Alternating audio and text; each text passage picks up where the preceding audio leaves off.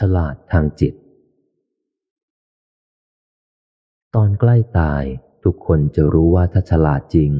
ต้องเอาตัวรอดได้ อบอุ่นใจอยู่กับความเป็นตัวเองได้ ด้วยความสงบสบาย สว่างเย็นโปร่งโล่งไปถึงไหนๆไม่มีใครฉลาดขึ้นเอง เพราะใกล้ตาย ความโง่ทางจิตที่สั่งสมมาทั้งชีวิตทำให้คนทั้งโลกกลัวตายกันหมด จะเว้นไว้ก็แต่คนที่ยังมีชีวิตอยู่ ยังมีสตินานพอ จะสั่งสมความรู้ รู้ทางสร้างความสว่างให้แก่จิต รู้ทางเห็นความจริงที่ซ้อนๆกันเป็นภาพลวงตา กระทั่งรู้จักตัวเองต่างไปจากเดิม เห็นชัดว่า ตนไม่ใช่ก้อนอัตตาเดียวๆแต่ที่แท้คือชิ้นส่วนอนัตตาเป็นชั้นๆ ประชุมกันไม่นาน อย่างไรก็ต้องแยกย้ายหายสูญนั่นเอง ความฉลาดจริงจึงเริ่มปรากฏ รู้ทางมาของความฉลาด เริ่มต้นชีวิตมา ทุกคนโง่ทางความคิดเท่ากันหมด ทุกคนจำเป็นต้องเรียนรู้วิธีคิด ทั้งจากผู้เลี้ยงดู และจากประสบการณ์ของตนเอง จึงค่อยคิดอ่านได้ฉลาดขึ้นเรื่อยๆ จะฉลาดทางความคิดต้องฝึกคิดแก้ปัญหาบ่อยๆ ต้องฝึกคิดหาทางเอาสิ่งที่ต้องการมาให้ได้ ต้องฝึกคิดล่วงหน้าเป็นชั้นๆ ต้องฝึกคิดเป็นระบบระเบียบอย่างมีเป้าหมาย อย่างไรก็ตาม คนคิดอย่างฉลาด อาจแก้ปัญหาตัวเลขได้ แต่แก้ปัญหาทางอารมณ์ไม่ไหว หลายคนแก้ปัญหาที่ทำงานเสร็จพอกกลับบ้านทะเลาะตบตีกับคู่ครองไม่เสร็จก็มี ความจริงก็คือ คนที่มีความฉลาดทางอารมณ์ มักได้ดีมีสุข มีหน้ามีตา ตลอดจนฐานะและตำแหน่ง เหนือกว่าคนที่มีแต่ความฉลาดทางการคิดท่าเดียว จะฉลาดทางอารมณ์ ต้องฝึกคิดให้เป็นบวกบ่อยๆ ต้องฝึกคิดหาของดีจากสถานการณ์เสียหายให้ได้ ต้องฝึกคิดวางแผนเกี่ยวกับอนาคตที่ดีขึ้น ต้องฝึกคิดพักผ่อน หรือท่องเที่ยวได้ถูกเวลา อย่างไรก็ตาม คนฉลาดทางอารมณ์ อาจมีความสุขอย่างเห็นได้ แต่ยังไม่อาจหลุดพ้นจากทุกข์ที่มองไม่เห็น โดยเฉพาะทุกอันเป็นผลจากความไม่รู้ ทุกอันแฝงอยู่ในสากลจักรวาล อันกว้างใหญ่มหึมา ความจริงก็คือ คนที่มีความฉลาดทางจิตยอมพ้นทุกพ้นร้อน ไร้ใบหน้าโศกเศร้า ตลอดจนทำลายรากฐานของความเดือดร้อนได้ในที่สุด จึงรู้จักรสสุขที่เหนือกว่าคนฉลาดทางอารมณ์ ยากที่จะประมาณว่าเท่าใด จะฉลาดทางจิต ต้องฝึกรู้ให้ตรงจริงบ่อยๆ ต้องฝึกรู้ว่าทั้งเรื่องดีเรื่องร้ายต่างก็ต้องหายไปเท่ากัน ต้องฝึกรู้ว่า อดีตและอนาคตไม่ได้มีราคาอันใด ต้องฝึกรู้ว่า ไม่มีเป้าหมายใดเกินความพ้นจากหล่มทุกข์ ความฉลาดทางจิต ไม่ได้เริ่มจากการรู้รอบตอบได้เกี่ยวกับเรื่องนอกตัว แต่ตั้งต้นจากการรู้สึกถึงความจริงในตน คุณยังคงเห็นทุกสิ่งด้วยตาเปล่าเหมือนเดิม แต่จะเห็นตัวเองแตกต่างออกมาจากความรู้สึกข้างในเป็นหลัก เช่น แทนการรู้สึกถึงก้อนอัตตาอันทึบหนัก ก็กลายเป็นรู้สึกถึงกระแสอนัตตาอันโปร่งเบาเป็นต้น ความจริงเกี่ยวกับตัวเองจากภายใน คือความจริงที่ดูเพลินๆเหมือนคนอื่นก็รู้ แต่ไม่มีใครอยากรู้ให้จริง ไม่ทราบจะรู้ไปทำไม รู้แล้วไม่ได้เงิน รู้แล้วไม่ได้สนุกสนานเฮฮาเพียงคุณรู้จริงเกี่ยวกับเรื่องข้างในอย่างถูกจุด ก็จะทราบด้วยตนเองว่า ความฉลาดที่แท้เหมือนการไปถึงจุดสูงสุดแล้วคืนสู่สามัญ คุณอาจยิ่งฉลาดทางความคิด ยิ่งฉลาดทางอารมณ์ ก้าวหน้าในทางโลกเช่นเดียวกับคนอื่น ต่างก็แต่ว่า จิตใจภายในไม่ต้องทนทุกข์นานา เหมือนเช่นที่คนฉลาดทางความคิดกับคนฉลาดทางอารมณ์ทั่วไปเป็นๆกัน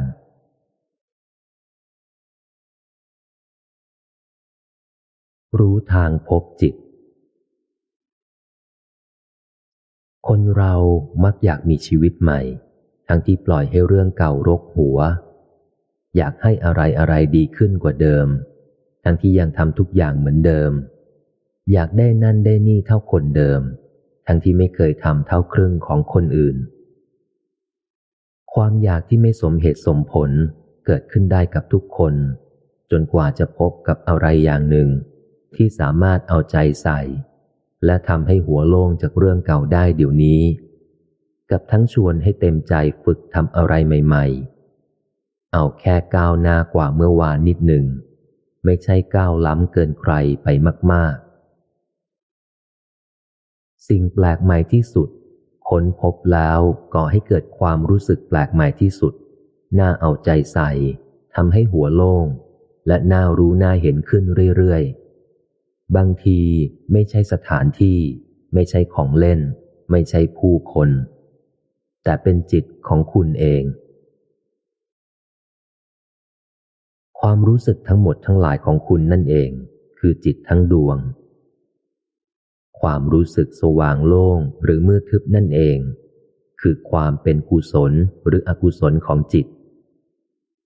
ความรู้สึกว่านึกคิดอยู่นั่นเอง คือจิตที่รู้อยู่กับโลกภายใน การรับรู้สิ่งกระทบทั้งหลาย หูตา จมูกปากนั่นเอง คือจิตประเภทต่างๆ ที่ปฏิรูปไปตามวิธีเชื่อมต่อกับโลกภายนอก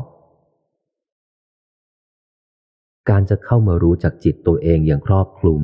จำเป็นต้องอาศัยสมาธิชั้นสูง ซึ่งมีน้อยคนที่ทำได้ หรือไม่ก็วิธีสังเกต สะสมประสบการณ์รู้เห็นภายในระหว่างอยู่ในชีวิตประจำวัน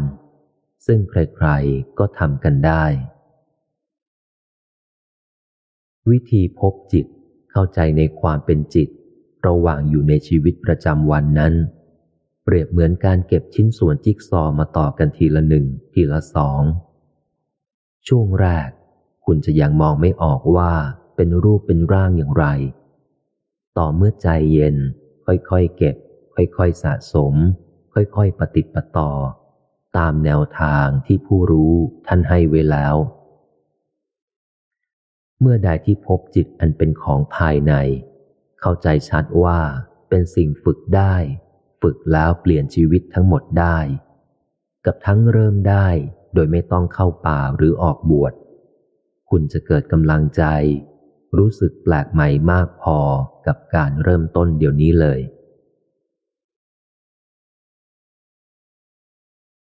รู้ทางเห็นจิตผ่านการสื่อสารในชีวิตประจำวัน แม้จะพูดจาสื่อสารกันด้วยปากคำแท้จริงแล้ว คุณก็อาศัยจิตเป็นพาหะในการสื่อสารอยู่ จะรู้ตัวหรือไม่ก็ตาม เคยสงสัยไม่ว่าบางทีคนสองคนพูดเหมือนกัน แต่ทำไมคุณฟังแล้วรู้สึกต่างกัน ความจริงก็คือ การอยู่ต่อหน้าใครคนหนึ่ง จิตของคุณถูกปรุงแต่งไปแล้วแบบหนึ่ง โดยหน้าตา น้ำเสียง วิธีพูด พลังในตัว ตลอดจนความน่าสนใจทางบุคลิกทั้งหมดของเขาคนนั้น ตัวตนของใครบางคนอ่อนแอ เกินกว่าจะกระตุ้นให้คุณเกิดความสนใจเข้มแข็ง พอที่จะฟังชัดๆ ตั้งแต่คำแรกจนคำสุดท้าย ขณะที่ตัวตนของใครอีกคน อาจก้าวร้าว เกินกว่าจะทำให้คุณเกิดความรู้สึกดีๆ พอที่จะรับฟังเนื้อความโดยปราศจากความรู้สึกต่อต้าน หรือไม่มีอคติซะก่อน ใครบางคนแค่ปรากฏตัว ก็เหมือนคลื่นรบกวนจิตใจคุณให้ปั่นป่วน เกินกว่าจะมีสมาธิฟังจนจบโดยไม่ฟุ้งซ่านไปทางอื่น ขณะที่ใครอีกคนแค่ยืนนิ่งให้คุณเห็น ก็เหมือนแผ่พลังสงบสยบความฟุ้งซ่าน ชวนให้คุณ นึกอยากจ่อใจ ฟังเขาพูดนานๆแล้ว นอกจากนั้นทั้งน้ำเสียง ทั้งจังหวะจากโคน ทั้งวิธีเลือกคำล้วนเป็นปัจจัยปรุงแต่งจิตของคุณ ให้เกิดความพร้อมรับหรือพร้อมปฏิเสธ พร้อมจะเข้าใจกระจ่างหรือสับสน เมื่อเริ่มเห็นภาพรวมว่า เหตุใดคนสองคนพูดเหมือนกัน แต่ใจคุณรู้สึกแตกต่างได้เป็นคนละเรื่อง คุณก็จะเริ่มมองย้อนมาเข้าใจได้เช่นกันว่า เหตุใดคุณพูด บางวันคนฟัง บางวันคนไม่ฟัง บางคำคนอื่นพูดเล่ารุ่ง แต่คุณพูดกลับร่วง ทั้งหลายทั้งปวงก็เพราะการสื่อสารนั้น ไม่ได้เริ่มที่คำพูด แต่เริ่มจากตัวคนพูด นับจากความพร้อมทางจิตเป็นอันดับแรก ถ้าคุณกำลังอยู่ในอารมณ์เย็นๆ หนักแน่น พลังการสื่อสารจะคมชัด ไร้คลื่นรบกวน แต่ถ้าคุณกำลังอยู่ในอารมณ์ร้อนๆ เร่งรัด พลังการสื่อสารจะพร่ามัว เต็มไปด้วยคลื่นรบกวน เมื่อทำไว้ในใจว่า คนเรารับแรงสะเทือนทางหูตา ตลอดจนกระแสทางใจได้มากกว่าคำพูด คุณจะอยากรู้ตัวมากขึ้นว่า ขณะต้องพูดนั้นกำลังพร้อมจะพูด หรือสมควรปรับจิตปรับใจให้ดีเสียก่อนพูด เมื่อรู้ทั้งสภาพที่พร้อมและไม่พร้อม อันเป็นของภายใน นี่ก็เรียกว่า เริ่มรู้สึกถึงจิตได้ด้วยจิตแล้ว คุณอาจทำแบบฝึกหัดในการสังเกตการสื่อสารด้วยจิต เช่นเมื่อคุยกับใครตามลำพังสองคน ให้ถามตัวเองว่า ข้อที่หนึ่ง คุณนึกอยากคุยด้วย หรือไม่อยากคุยด้วย หากไม่อยากคุยด้วย ให้สันนิษฐานว่า ระหว่างจิตคุณกับจิตเขาเป็นคลื่นรบกวนกัน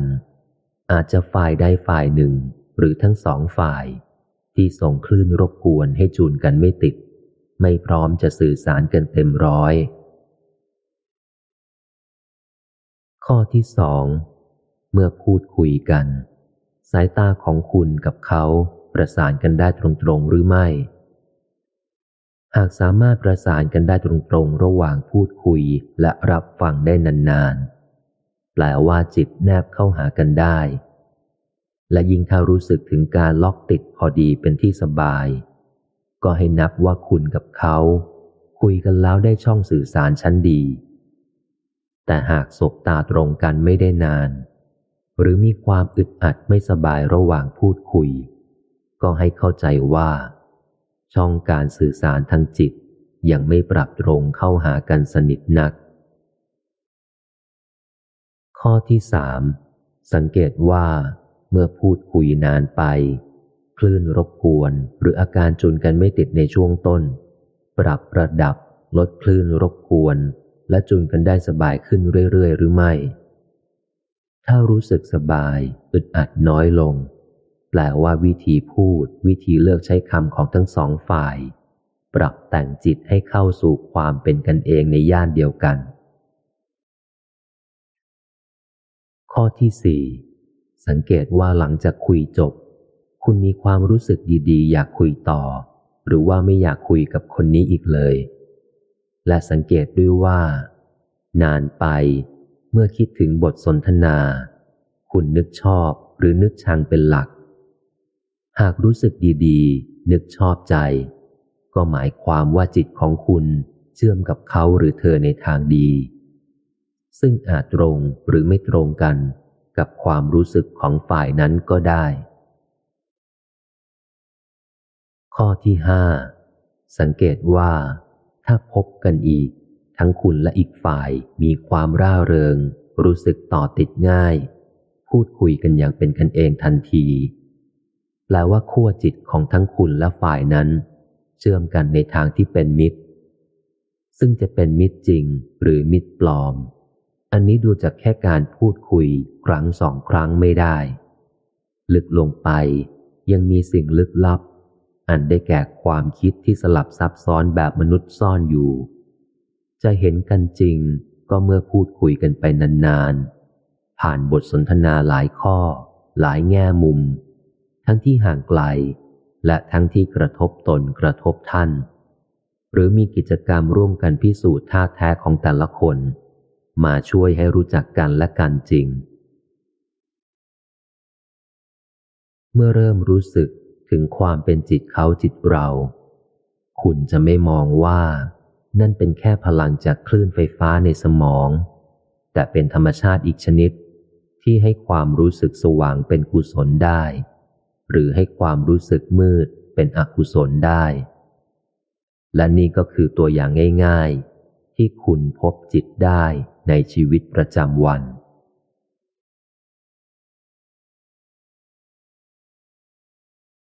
รู้ทางเห็นชัด มองหน้าใครบางคนเราเห็นไม่ชัด ขณะที่มองหน้าใครอีกคน กลับเห็นคมชัดถนัดตา ไม่ใช่อุปาทาน ไม่ใช่อคติ ไม่ใช่รู้สึกไปเอง แต่เป็นประสบการณ์ทางจิตที่เกิดขึ้นได้ในชีวิตประจำวันทุกวัน แม้คนคนเดียวกัน ต่างวันก็ต่างไป ถ้าคุณเจอเขาตอนที่เขาแจ่มใส หน้าตาก็อาจดูแจ่มชัด ปลอดโปร่งไร้สิ่งกั้นขวางระหว่างตาคุณกับใบหน้าของเขา แต่ถ้าเจอตอนเขากำลังหม่นมัว หัวทึบ ยุ่งเหยิงโอลมานจากการทำงานหนักตลอดวันที่ผ่านมา หน้าตาก็อาจดูพร่ามัว เหมือนเจอพายุบังหน้า ต้องออกแรงเพ่งตาฝ่าเข้าไปถึงจะเห็น ที่เป็นเช่นนั้น ก็เพราะคลื่นสมอง คลื่นจิต คลื่นอารมณ์ของคนคนหนึ่ง มีผลกระทบกับคลื่นสมอง คลื่นจิต คลื่นอารมณ์คนอื่นได้ หากคลื่นมีความเข้มข้นพอในทางบวก อาจปฏิรูปตัวเป็นแรงดึงดูดใจให้อยากจดจ้องนานๆ หรืออาจปฏิรูปตัวเป็นพลังความสงบเหนี่ยวนำให้รู้สึกสงบตาม แต่ในทางลบ อาจก่อตัวหนาแน่นเป็นคลื่นรบกวนสายตาได้ หรือกระทั่งอาจปั่นป่วนก่อแรงผลักให้อยากเมินหนีได้ อธิบายตามกลไกธรรมชาติของจิตได้ง่าย ๆ คือเมื่อสิ่งใดกระทบตา สิ่งนั้นก็กระทบจิต เพราะการรู้เห็นทางตานั่นเองคือจิต ซึ่งถ้าก่อให้เกิดความรู้สึกเป็นทุกข์ มีอารมณ์ทึมทึบ ก็เหมือนเกิดม่านหมอกห่อหุ้มใจ ปล่อยทำให้สติในการรับรู้ทางตาลดลง แต่ถ้าสิ่งใดกระทบตากระทบจิต แล้วก่อให้เกิดความรู้สึกเป็นสุข มีอารมณ์แจ่มใส ก็เหมือนเกิดความโปร่งว่าง เกลี่ยเศษฝุ่นเศษผงในจิตของผู้เห็นออกไป ปล่อยทำให้สติในการรับรู้ทางตาเพิ่มขึ้น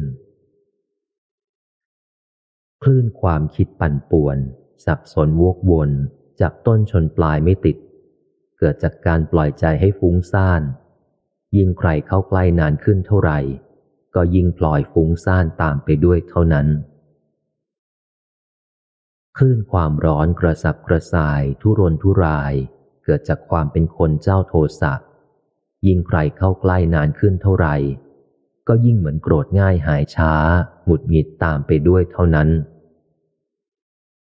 อย่าแปลกใจว่า แค่ฟุ้งซ่านเมื่อลอย คิดเรื่อยเปื่อยไร้เป้าหมาย อยากพล่ามเพ้อเจ้อตามใจชอบ ซึ่งดูเผินๆเหมือนไม่ได้ทำให้ใครเดือดร้อนอะไร แต่แท้คือ เป็นความผิดชนิดหนึ่งซึ่งอาจจะใหญ่กว่าที่คุณคิด เพราะโทษฐานที่ฟุ้งซ่านจัด อาจถึงขั้นไม่มีใครอยากอยู่ใกล้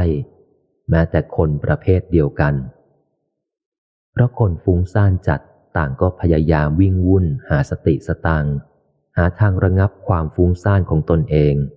โดยการไปอยู่ใกล้ใครสักคนที่สงบกว่าตัวเอง ไม่ใช่ฟุ้งเท่ากัน หรือมากกว่าตนเองกันทั้งนั้น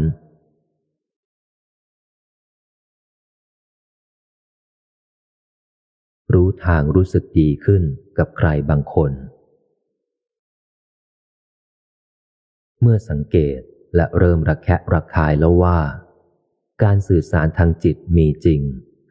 คลื่นรบกวนการเห็นและการได้ยินมีจริง พลังความสงบที่ตรึงให้อยากพูดคุยด้วยมีจริง แรงกดดันที่น่าอึดอัดชวนให้อยากเดินหนีมีจริง รู้ประมาณนี้ด้วยใจมีสติรู้ความแตกต่างอย่างไม่มีอคติ คุณก็อาจฝึกสังเกตอะไรง่าย ๆ ได้อีกมาก อย่างเช่น ถ้าคุณโกรธเกลียดใคร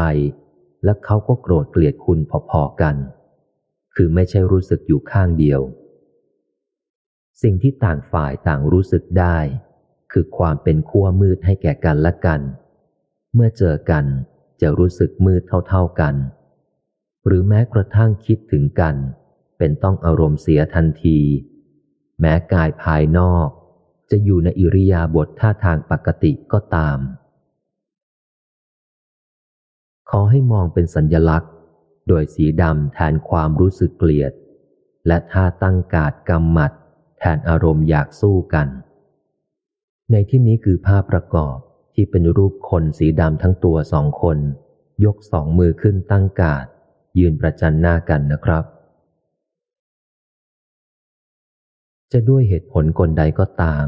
หากฝ่ายใดฝ่ายหนึ่งหมดอารมณ์สู้ แล้วนึกอยากญาติดีกัน และที่สำคัญ มีเมตตาที่ใหญ่กว่าความเกลียดของอีกฝ่าย อีกฝ่ายจะลดกาดลง และจิตมีความดำน้อยลง เหลือแค่ขุนมัวไม่ถึงกับมืดมิดรูปประกอบคืออีกฝ่าย กลายร่างเป็นสีขาว อีกฝ่ายยังสีดำแต่จางลงและตัวเล็กลงกว่าฝ่ายสีขาว นี่เป็นประสบการณ์ตรงที่ทุกคนเคยพบมาก่อนไม่มากก็น้อย จิตที่มีเมตตาจริง ใหญ่กว่าจิตที่มีความเกลียด และมีอิทธิพลบรรเทาความเกลียด หรือกระทั่งสลายความเกลียดของฝ่ายตรงข้ามได้ เหมือนเช่นที่เปลวไฟเล็กกว่านิ้วก้อยำลายความมืดรอบตัวมันได้เกือบทั่วทั้งห้อง อารมณ์เมตตาเกิดขึ้นเมื่อใจเป็นกุศล เป็นสุขเย็น อยากเผื่อแผ่ไม่อยากเบียดเบียนใคร แม้กระทั่งคนที่เคยเป็นศัตรูคู่แค้น กล่าวโดยสรุปคือจิตของคนสองคน ถ้ามืดเข้าใส่กัน จะกระตุ้นกันและกัน ให้เกิดความเกลียดชัง เหมือนอยากห้ามหันกัน แต่ถ้าฝ่ายใดฝ่ายหนึ่งสว่างนำขึ้นมาก่อน ก็อาจละลายอารมณ์อยากห้ามหัน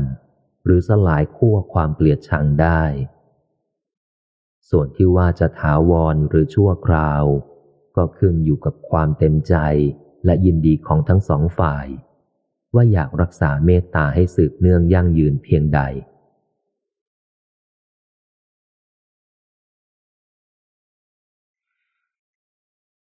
รู้ทางแปรโซ่ตรวนเป็นสายใหญ่ ใครก็ตามที่คุณต้องพบปะบ่อยๆ หรืออยู่อาศัยร่วมกันนานๆ คุณจะรู้สึกได้ด้วยใจว่า มีความผูกพันขึ้นมา ส่วนจะเป็นโซ่ตรวนหรือสายใยก็ขึ้นอยู่กับว่า อาการพันผูกด้วยใจนั้น ให้ความทรมานหรือรื่นรมเป็นหลัก เมื่อมองความผูกพันเป็นโซ่ตรวนหรือสายใยคุณจะเห็นจากประสบการณ์ตรงว่า โซ่ตรวนอาจแปลเป็นสายใยและสายใยก็อาจแปลเป็นโซ่ตรวน สลับกันไปสลับกันมา ขึ้นอยู่กับจังหวะความสัมพันธ์ว่า อยู่ในช่วงดีหรือร้าย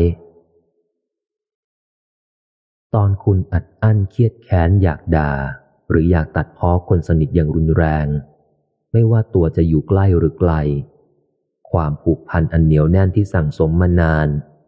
จะให้ความรู้สึกราวกับประจันหน้ากันชิดๆและคุณเป็นฝ่ายเริ่มกระตุกโซ่ตรวนก่อน ด้วยความคับแค้นของใจที่เครียดแค้น คุณจะไม่ทราบเลยว่า การเป็นฝ่ายเริ่มกระตุกโซ่ของคุณนั้น มีผลกับอีกฝ่ายอย่างไรบ้าง เหมือนอยู่ในความมืดทำกลางหมอกลงหนัก ไม่เปิดให้เห็นทัศนวิสัยใด ๆ มากไปกว่าความรู้สึกคับแคบและอุดอู้ของตัวเอง ต่อเมื่อวันดีคืนดี คุณอยู่ของคุณเฉย ๆ แล้วเกิดประสบการณ์ทางความรู้สึก ราวกับถูกจิกหัว กระชากให้คิดถึงอีกฝ่ายแบบมืด ๆ ร้อน ๆ ต้องหงุดหงิดงุนง่าน หรืออีกทีก็หลับฝัน เห็นอีกฝ่าย มายืนพรั่งพรูคำสบทใส่แบบสาดเสียเทเสีย เมื่อนั้น คุณจึงพอจะนึกออกว่า ถ้าฝ่ายตรงข้ามเริ่มก่อนด้วยความเจ็บใจอยากด่าทอ หรือกระทั่งอยากตบตีคุณแรงๆ ก็มีผลสะเทือนถึงใจคุณได้อย่างนี้ นี่คือสิ่งที่คุณจะต้องรู้ให้ทัน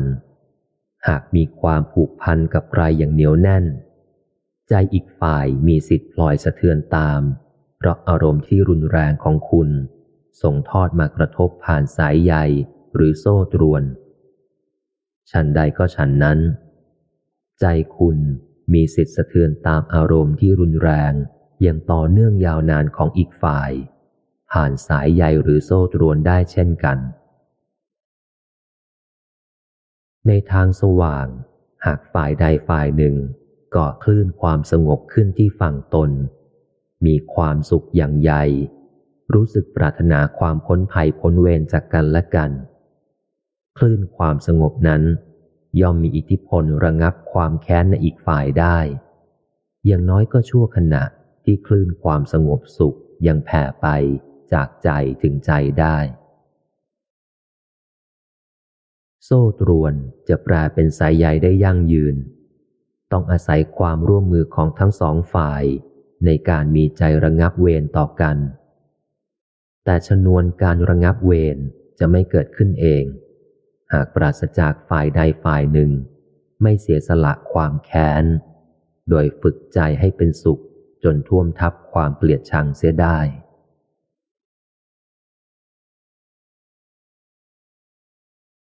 รู้ทางเลิกเพียน จริง ๆ ไม่มีใครอยากโกหก ซึ่งก็ไม่ใช่เพราะอยากได้โล ไม่ใช่เพราะอยากตั้งเป้าเป็นคนดีมีศีลสัตว์แต่เพราะเมื่อโกหก ส่วนลึกต้องเป็นทุกข์กับการฝืนความจริง ในเมื่อรู้แก่ใจว่า ความจริงเป็นสิ่งมีพลังเหนือกว่าตนเอง ยิ่งพยายามบิดความจริงให้เบี้ยวมากขึ้นเท่าไหร่ ก็เหมือนใจตัวเองถูกบิดให้ผิดเพี้ยนมากขึ้นเท่านั้น ความอึดอัดทรมาน ขณะต้องโกหกพกลมไม่ใช่ของหลอก ทุกคนรู้สึกได้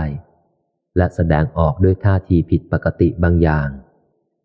อีกทั้งมีสิ่งตกค้างเป็นแรงดันให้ฟุ้งซ่านซัดสายผิดปกติ หรือไม่ก็เกิดความรู้สึกแย่กับตัวเอง คล้ายต้องเสียศักดิ์ศรีกล้าเผชิญกับความจริงไม่ได้ ต้องแก้ผ้าเอาหน้ารอด แต่มนุษย์คือสิ่งมีชีวิตที่พอกพูนบาปให้รู้สึกชินชาได้ ถ้าใครใช้ชีวิตมาถึงขั้น เปรี้ยวปากอยากโกหกทุกวัน ไม่ได้หลอกนิดหลอกหน่อยแล้วเป็นทุกข์ อันนั้นคือจิตสั่งสมความเป็นนักมุสาไว้เต็มขั้นแล้ว ข้อเท็จจริงก็คือ ไม่มีความชั่วอื่นใดอีกที่นักมุสาไม่กล้าทำ ไม่มีบาปอันเป็นเหตุแห่งความเดือดร้อนใดอีก ที่นักมุสาทำไม่ได้ ในเมื่อจิตสำนึกเพี้ยนเกินกว่าจะสำนึกผิดเสียแล้ว จะแปลกอะไรหากใจเห็นกงจักเป็นดอกบัว รู้สึกว่าความชั่วเป็นเรื่องดี การไม่มีข้ออ้างเพื่อจะได้มุสาเลยดีที่สุด การตั้งใจไม่มุสา แม้ไม่ประเสริฐที่สุด แต่หากจะมีเหตุต้องทำเพื่อคนอื่น คุณต้องนับครั้งให้ดีๆ ถ้าเกินสองครั้งสามคราวในช่วงเวลาไล่เลี่ยกันสำรวจใจจะพบว่าเริ่มเข้าทางเพี้ยน เห็นการพูดปดเป็นเรื่องธรรมดา อย่างไรก็ต้องหยิกตัวเอง เตือนตัวเองให้ได้ว่าจะไม่รู้สึกดี ไม่รู้สึกยินยอมเป็นพลพรรคนักมุสาเป็นอันขาด ความไม่ยินดีในการร่วมขบวนนักมุสานั่นแหละ เครื่องประกันชั้นดี ว่าคุณจะไม่คิดอะไรเพี้ยนเพียนเห็นอะไรเพี้ยนเพียนอย่างที่นักมุสาเขาเป็นกัน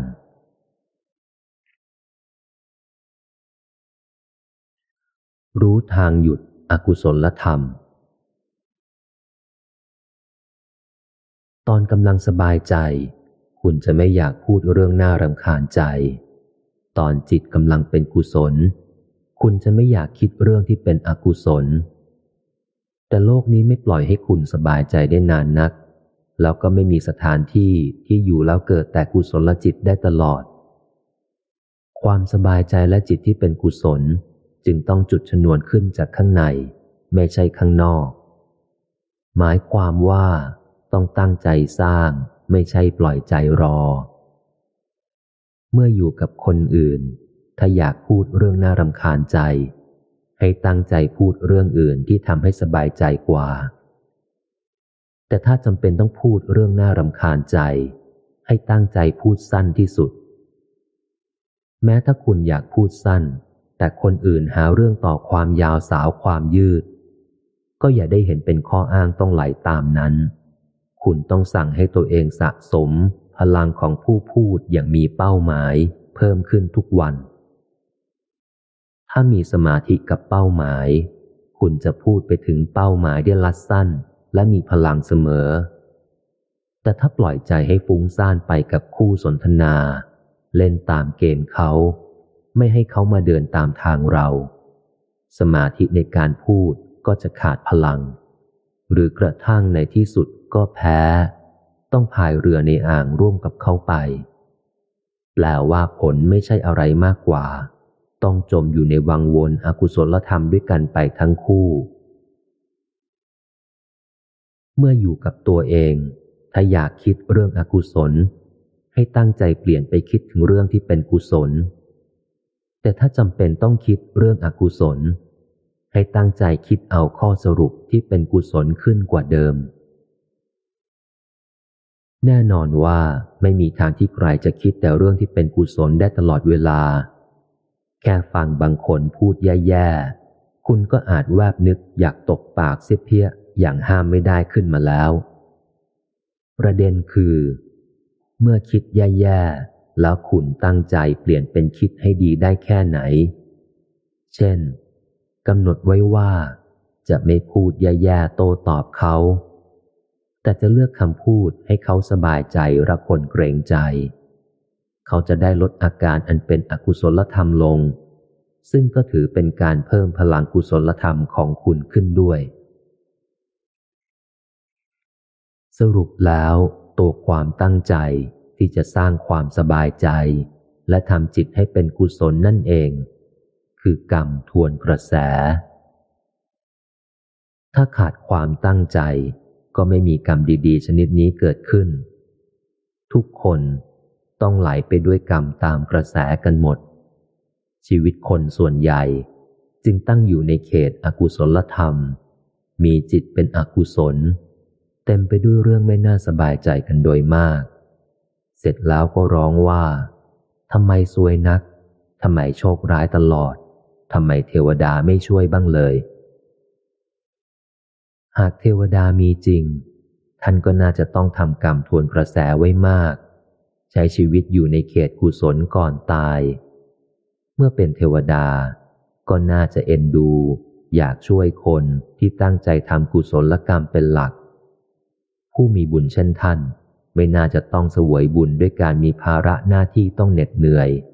คอยตามช่วยลากคอบรรดาคนตามกระแสให้ขึ้นปัง เพื่อพ้นจากการไหลบ่าลงหุบเหวนรกเป็นแน่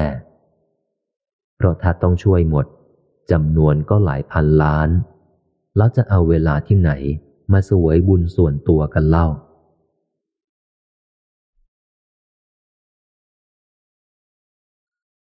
รู้ทางคลายเครียด เหตุใดเมื่อเผชิญเรื่องน่าเครียด จึงเกิดความหมกมุ่นเคร่งเครียดขึ้นมาทันที แม้จะมีความฉลาดทางอารมณ์ ได้เคยผ่านการทำใจ ผ่านความรู้สึกปล่อยวางมาบ้างแล้วทำไมจิตจึงยังไม่เลิกถือมั่นเสียทีคำตอบคือ จิตเป็นธรรมชาติที่ชอบยึด แถมกายยังช่วยยึดเป็นอัตโนมัติอีกด้วย แม้จิตอยากปล่อยวาง แต่ถ้าปฏิกิริยาทางกาย ยังคงชินที่จะยึด อาการยึดก็คงค้างอย่างนั้น ไม่หายไปไหน ลองสังเกตดู ทันทีที่จิตใจตอบสนองกับเรื่องน่าเครียด จะเกิดปฏิกิริยาทางกายบางอย่าง เข้าร่วมด้วยเป็นอัตโนมัติ ยกตัวอย่างเช่นสำหรับบางคน กล้ามเนื้อบริเวณต้นคอ ต้นแขน น่อง จะบีบรัดเขม็งเกลียวขึ้นมาพร้อม ๆกัน ในขณะที่สำหรับอีกคน อาจตึงขมับแน่น แล้วค่อยๆ ทยอยไล่ลามลงมา เป็นขบกราม นิ้วงอฝืน ฝ่ามือขึ้น เท้าจิกงุ้มเป็นต้น ชุดมัดเนื้อที่ประสานงานกันเหล่านั้น มีจุดร่วมเดียวกัน คือรักษาอารมณ์เครียดไว้ เกิดเรื่องน่าเครียดทีไร แต่ละคนจะเกิดอาการทางกายซ้ำๆกันแบบเดิมไม่เลิก แม้ฉลาดทางอารมณ์บ้างแล้ว เข้าใจหลักการปล่อยวางบ้างแล้ว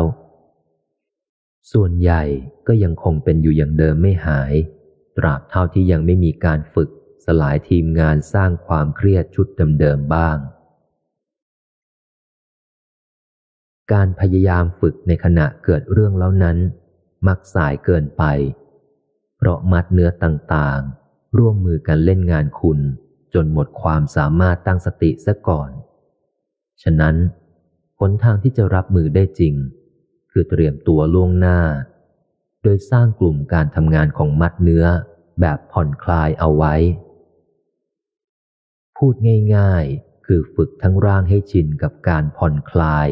แทนการรัดแน่นเหมือนที่ผ่านๆมา กลุ่มมัดเนื้อคลายเครียดเป็นสิ่งที่ทุกคนสร้างได้ และเมื่อสร้างสำเร็จ ก็สามารถสลายมัดเนื้อเครียดได้ทั่วร่าง กลุ่มมัดเนื้อดังกล่าว ได้แก่ฝ่ามือฝ่าเท้าและใบหน้าจำหลักการไว้ง่าย ๆ หากเคยชินที่จะทำให้สามจุดนี้คลายตัวได้ คุณจะสบายตัวตลอดไปทั้งชีวิตที่เหลือ วิธีฝึก ไม่ว่าจะกำลังนั่ง ยืน เดิน หรือนอน ไม่ว่าจะกำลังว่าง หรือมีเรื่องน่าคิดเครียด ให้มันถามตัวเองบ่อยๆว่า ขณะนี้เรากำลังเกรงตรงไหนบ้าง ไล่ขึ้นมาชัดๆทีละจุด จากล่างขึ้นบน คือฝ่าเท้า ฝ่ามือ มาจนถึงใบหน้า แค่ตั้งคำถามไว้ในใจเพียงเท่านี้ คุณจะรู้สึกถึงปฏิกิริยาตอบสนองทางกายทันที เมื่อเห็นเท้าเกรงเท้าจะคลายออก เมื่อเห็นมือเกรงมือจะคลายออก เมื่อเห็นหน้าเกรงหน้าจะคลายออก อาจมีบ้างที่บางคนเครียดสะสมจนคลายบางจุดไม่ออก โดยเฉพาะใบหน้าและขมับ ถ้าเป็นเช่นนั้น ให้หายใจสบายๆช่วยทีหนึ่ง แล้วสังเกตอีกครั้งว่า มีการผ่อนคลายลงสักนิดหนึ่งไหม ถ้าพบว่าผ่อนคลายลงแม้แต่นิดเดียว ให้ถือว่าประสบความสำเร็จแล้วในครั้งนั้น ยิ่งฝึกบ่อยเท่าไหร่ จุดการทำงานของมัดเนื้อผ่อนคลาย ก็ยิ่งเกิดขึ้นมาก ปรุงแต่งจิตให้เข้าลักษณะปล่อยวางทีบ่อยขึ้นเรื่อยๆ แม้เริ่มฝึกได้เพียงวันละสิบรอบ คุณก็จะเห็นความแตกต่าง เช่นเมื่อต้องเผชิญสถานการณ์เคร่งเครียด จิตและกายอาจเกิดอาการยึดแน่นขึ้นมาในวูบแรก แต่แล้วก็จะเกิดสติขึ้นได้เองเป็นอัตโนมัติ แถมสติดังกล่าว จะไปกระตุ้นการทำงานของกลุ่มมัดเนื้อผ่อนคลายขึ้นมาเอง โดยไม่ต้องฝืน เนื่องจากมีการตระเตรียมไว้พร้อมแล้ว ถ้ารักจะเห็นผลให้จริง ก็ต้องฝึกจริงไปเรื่อยๆ แม้สถานการณ์ปกติ ก็ไม่เลิกสร้างกลุ่มมัดเนื้อคลายเครียด ให้เหมือนกับที่เคยชินกับการสร้างกลุ่มมัดเนื้อเคร่งเครียดมาทั้งชีวิต แล้วไม่นานคุณจะพบว่า ยิ่งเผชิญหน้าสถานการณ์ชวนเครียดมากขึ้นเท่าไหร่ ร่างกายและจิตใจจะยิ่งถูกฝึก ให้เข้าโหมดมีสติผ่อนคลายมากขึ้นเท่านั้น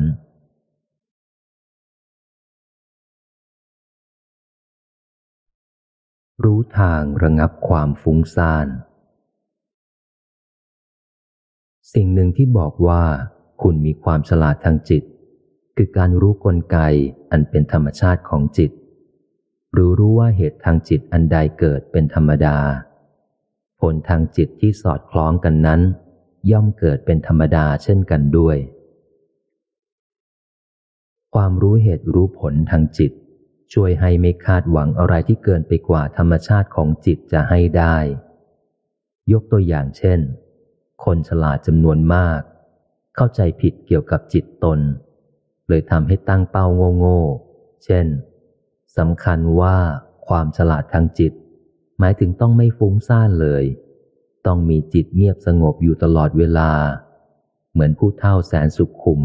ในภาพยนตร์จีนกำลังภายใน ที่แท้แล้ว ผู้ฉลาดทางจิตย่อมรู้ว่า เมื่อมีเหตุให้ฟุง้ง อย่างไรก็ต้องฟุง้ง โดยเฉพาะอย่างยิ่ง ถ้าใช้ชีวิตอยู่ในเมืองทำมาหากินประษาชาวบ้านธรรมดา ต้องสะสางภารกิจมากมาย ต้องฝ่ากระแสความขัดแย้งในห้องประชุม ต้องจัดการดูแลคนในครอบครัวให้ดำเนินไปได้เป็นปกติสุข ด้วยเหตุเหล่านี้ ถ้าใครควบคุมจิตให้สงบราบคาบเป็นกระจกได้ตลอดเวลา ก็น่าสันนิษฐานว่า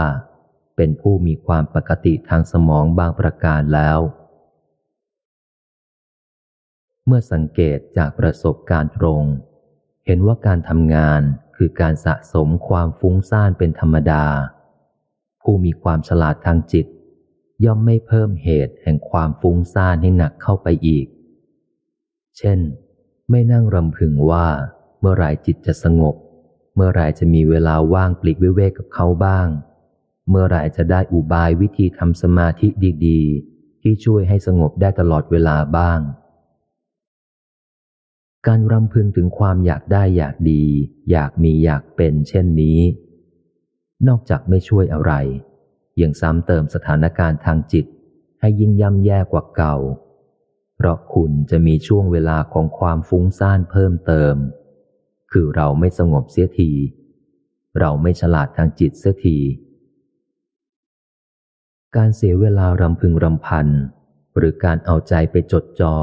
อยากได้อยากมีในสิ่งที่มีไม่ได้ คือความโง่ติดตัวที่มีมากับจิตของทุกคน เพื่อให้ฉลาดขึ้น คุณต้องเปลี่ยนโหมดจากปล่อยใจให้ไหลไปเรื่อย ตามความอยากมาเป็นการรู้ความจริงเป็นขณะขณะ เช่นกำลังฟุ้งซ่าน ก็ยอมรับตามจริงว่ากำลังฟุ้งซ่าน ไม่ใช่ไปอยากหายฟุ้งซ่านเดี๋ยวนี้ให้ทุกเปล่า พอยอมรับตามจริงได้ ก็แน่ใจได้ว่า จะไม่ฟุ้งเพิ่มด้วยอาการยอมรับความจริงไม่ได้ หลังจากนั้นก็ต้องพิจารณาว่า เมื่องานหนักเป็นเหตุสะสมให้ฟุ้งซ่าน ทีนี้พอเลิกงานแล้ว หมดเหตุให้ฟุ้งซ่านอย่างนั้นแล้ว เหตุใดยังคงฟุ้งซ่านต่อไม่เลิก มีวิธีให้ฟุ้งซ่านเบาลงทุกวันได้ไหม สาเหตุที่เลิกงานแล้วไม่สงบ ก็เพราะคนส่วนใหญ่ยังสะสมเหตุแห่งความฟุ้งซ่านกันต่อ ในนามของอารมณ์บันเทิงบ้าง หรือในนามของอารมณ์อยากจับใครมาเมาให้สนุกบ้าง การดูหนังฟังเพลงไม่ใช่ความสงบใจ แต่เป็นการปล่อยใจให้หลงฟุ้งไปกับเครื่องยั่วใจให้คิดตาม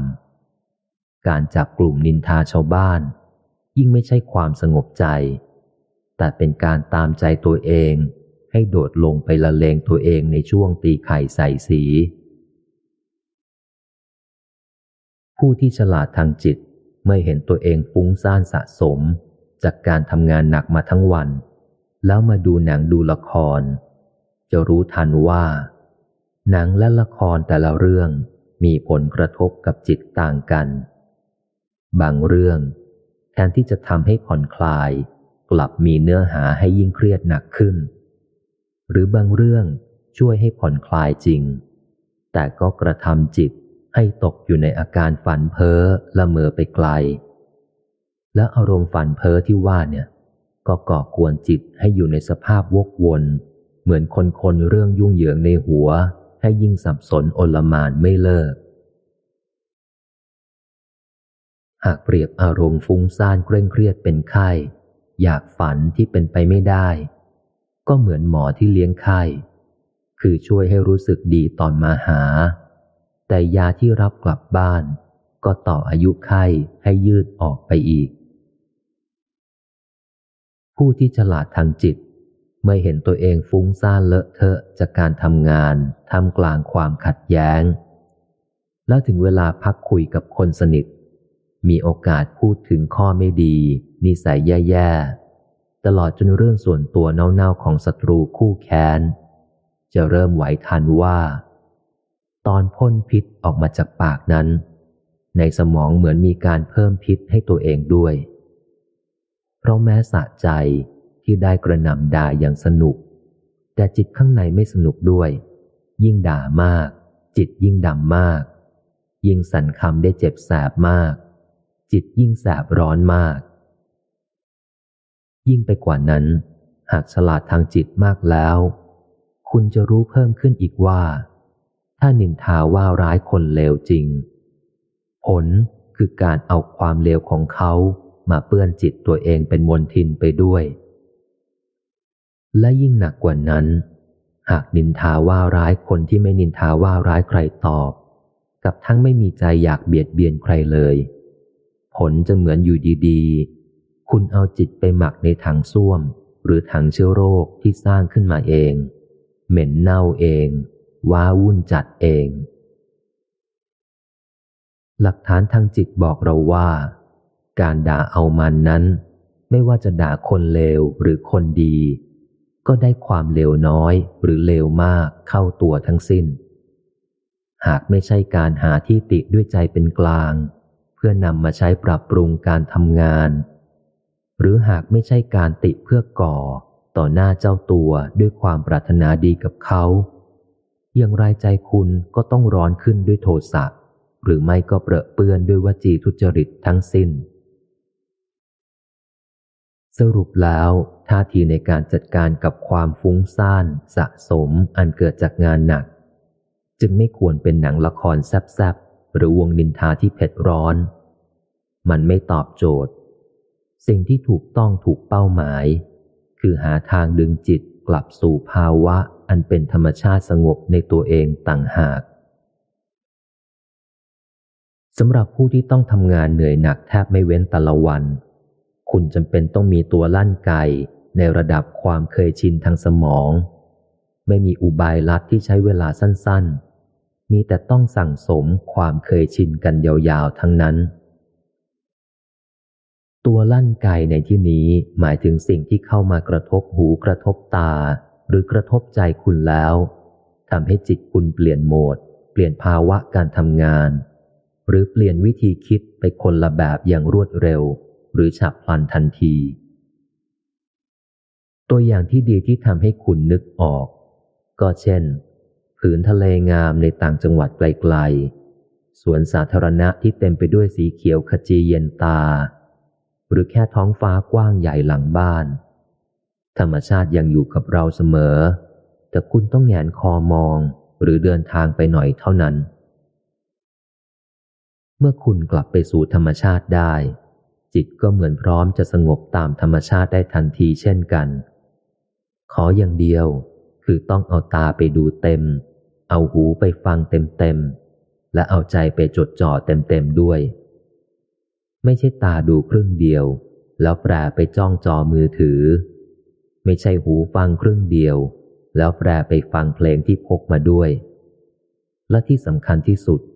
ไม่ใช่ใจจ่อครึ่งเดียว แล้วกลับไปหมกมุ่นครุ่นคิดถึงงานอีก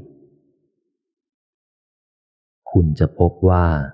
เพียงมองปุยเมฆบนท้องฟ้ากว้างได้ด้วยตาเต็มๆ กับใจเต็มๆ เพียงครึ่งนาทีหลังเลิกงานได้ทุกวัน ความรู้สึกจะเหมือนมีพนักงานทำความสะอาด มาช่วยล้างท่อที่อุดตันในหัวเลยทีเดียว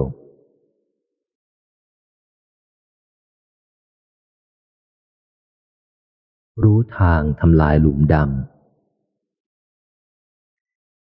ติดนิสัยพูดถึงเรื่องไม่เป็นเรื่องของคนอื่น จะดึงดูดเรื่องไม่เป็นเรื่องมาเข้าตัว ทุกสิ่งมีความเกี่ยวข้อง บางเรื่องเปิดเผยสัมพันธ์กันแบบคาดหมายได้ เช่นให้อาหารแมว หมาแมวย่อมรักและเข้ามาหา แต่บางเรื่องก็ลึกลับและดูเหมือนไม่น่าจะสัมพันธ์กัน เช่น พูดเรื่องไม่เป็นเรื่องของชาวบ้านเป็นประจำ จะเป็นเหตุให้มีเรื่องไม่เป็นเรื่องมาถึงตัวอยู่เรื่อยๆ ถ้าสังเกตที่ใจก็จะรู้สึกถึงหลุมขาวหรือหลุมดำอันเกิดจากการสะสมวิธีคิด วิธีพูด และวิธีทำหนึ่งหนึ่งเสมอ เช่นหากสนุกกับการเอาเรื่องคนโน้นคนนี้มานินทา หรือหนักกว่านั้น คือเอามาสันนิษฐานเล่น โดยไม่ต้องรู้ข้อเท็จจริง ไม่ต้องเกี่ยวกับหน้าที่การงาน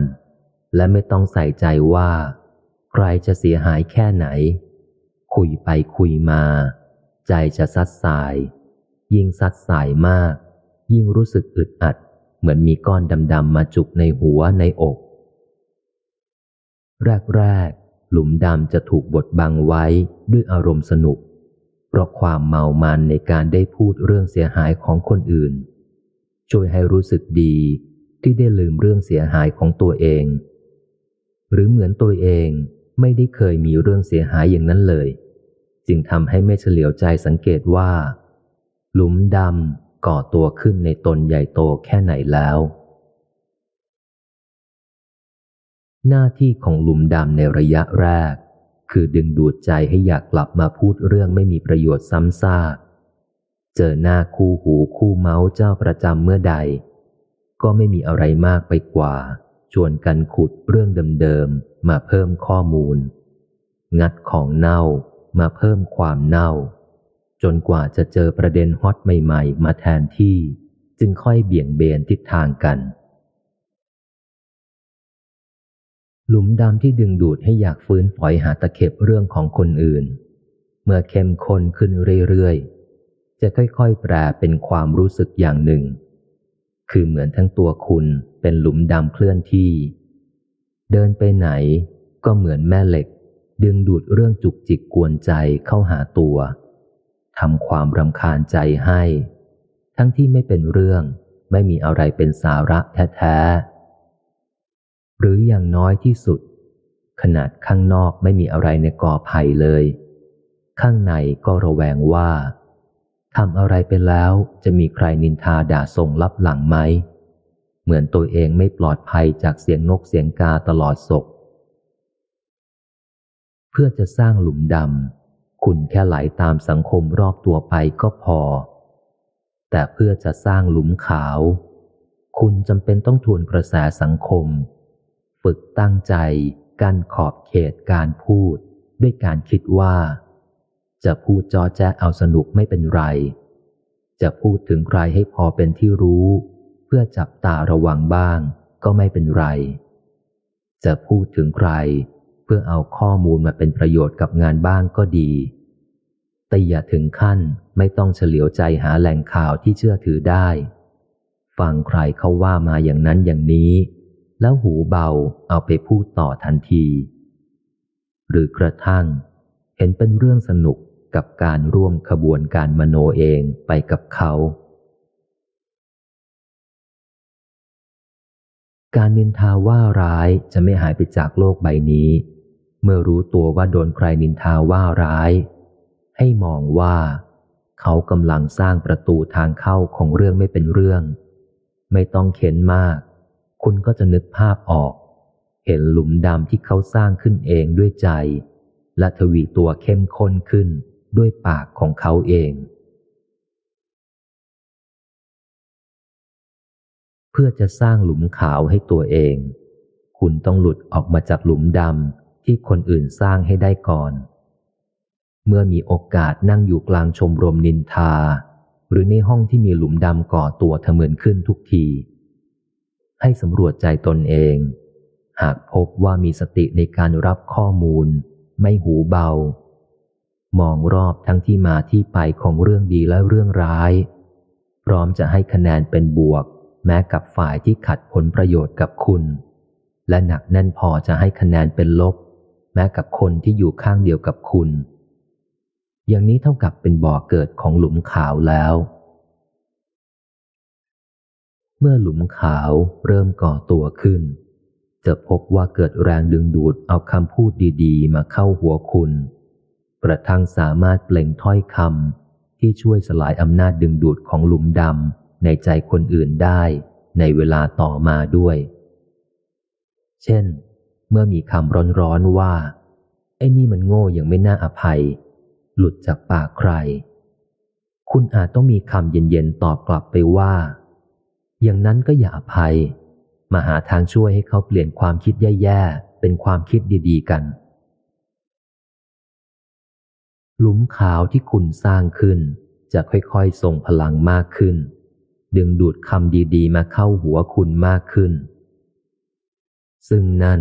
อาจหมายถึงการหักเหชีวิตทั้งชีวิตเข้าสู่หลุมขาว ทุกวันมีแต่คนดีๆ เรื่องดีๆ เข้ามาเป็นทิวแถวทีเดียว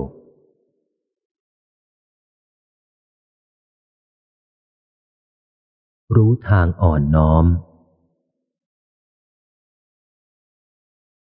คนเราชอบความสงบใจ แต่ไม่ชอบสร้างเหตุให้ใจสงบ ชอบให้คนอื่นแสดงความอ่อนโยน แต่ไม่ชอบทำตัวเองให้อ่อนโยนว่าอย่างอ่อนโยน ใจจะอ่อนโยน ลายทิฏฐิมานะอันกระด้าง บรรเทาโทสะอันร้อนแรง ระงับอารมณ์ฟุ้งซ่านอันน่ารำคาญ ยิ่งมีโอกาสไหว้บ่อย เท่ากับยิ่งมีโอกาสสะสมความอ่อนโยนบ่อย คนเรามีกรรมเป็นแดนเกิด เมื่อเกิดในประเทศที่มีธรรมเนียมการค้อมศีรษะไหว้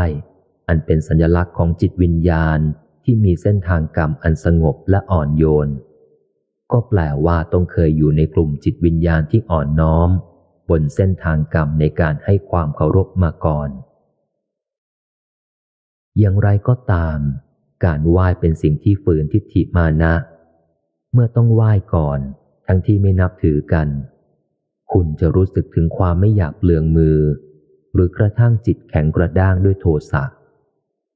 แม้กระทั่งไหว้พระปฏิมา อันเป็นสื่อสัญลักษณ์ของบุคคลผู้น่าเคารพสูงสุด เป็นเครื่องฝึกใจให้เข้าสู่วิถีความนอบน้อมสุดใจ ลงทุนน้อย ได้กำไรทางใจมาก แต่ก็ไม่ค่อยอยากจะฝึกกัน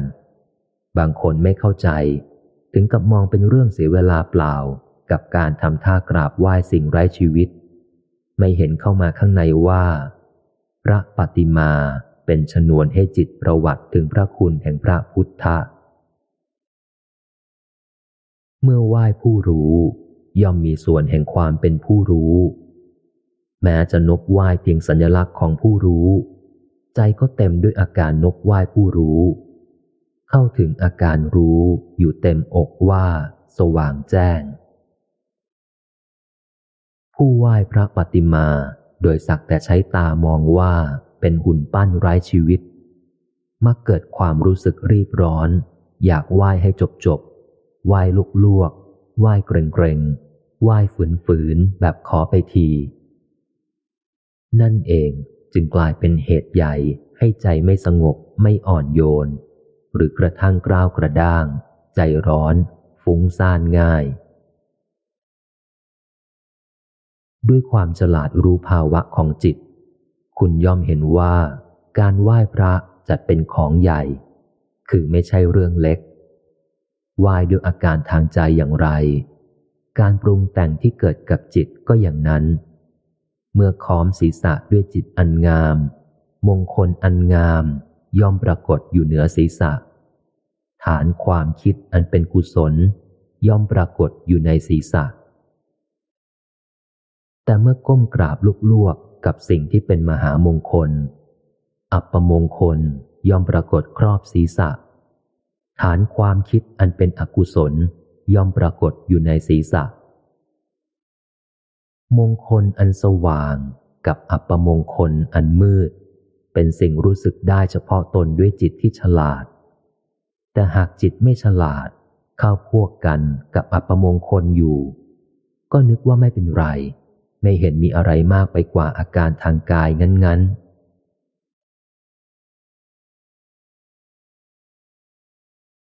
รู้ทางเห็นนิมิต นิมิตคือภาพที่ปรากฏในใจ เป็นเครื่องหมายบอกให้จำได้ถึงสิ่งใดสิ่งหนึ่ง อาจเกิดขึ้นจากการตั้งใจนึกถึง เช่นนึกถึงตัวเลข หรืออาจเกิดขึ้นโดยไม่ตั้งใจนึกคิด เช่น ภาพฝัน ขณะหลับหรือสลึมสลือไม่รู้ตัวเป็นต้น ความเป็นภาพที่ปรากฏในใจนั้นสำหรับคนทั่วไปที่จิตอยู่ในสภาพนึกนึกคิดคิดธรรมดา ต้องบอกว่าเป็นเพียงเครื่องหมาย แทนของจริงอะไรอย่างหนึ่ง เช่นคุณสามารถนึกถึงเลขสี่แล้วปรากฏรูปรอยประมาณสามเหลี่ยมบวกกับเส้นตรง แน่นอน คุณสามารถนึกถึงเลขสี่ในใจ แต่ถ้าไม่มีใครสกิด คุณก็จะไม่เฉลียวใจสังเกตว่า ที่เห็นนั้นมีรายละเอียดอย่างไรกันแน่ เช่นเป็นรูปแผ่วเลือนหรือจำชัด เป็นเลขขาวบนพื้นดำหรือว่าเป็นเลขดำบนพื้นขาว เป็นเลขอารบิกหรือเลขไทย มีขนาดใหญ่หรือขนาดเล็ก เป็นเส้นขีดตรงๆหรือคดงอ ตัวเลขปรากฏอยู่นานกี่วินาที รู้สึกว่าตัวเลขปรากฏอยู่ในหัว ล้ำไปทางด้านบน ด้านล่าง ด้านซ้าย หรือด้านขวา ยิ่งพินิษสิ่งที่คุณคุ้นมาทั้งชีวิตชนิดนี้มากขึ้นเท่าไหร่ คุณจะยิ่งเห็นว่า ตัวเองไม่เคยใส่ใจ ไม่เคยทราบรายละเอียดเกี่ยวกับนิมิตทางใจของตนเองเลย ทราบแต่ว่า มันมีรูปรอยบางอย่างเกิดขึ้นในใจจริง ๆ เท่านั้น วิทยาศาสตร์เกี่ยวกับระบบประสาทบอกเราว่า ที่เกิดรูปรอยเลขสี่ขึ้นในใจได้นั้น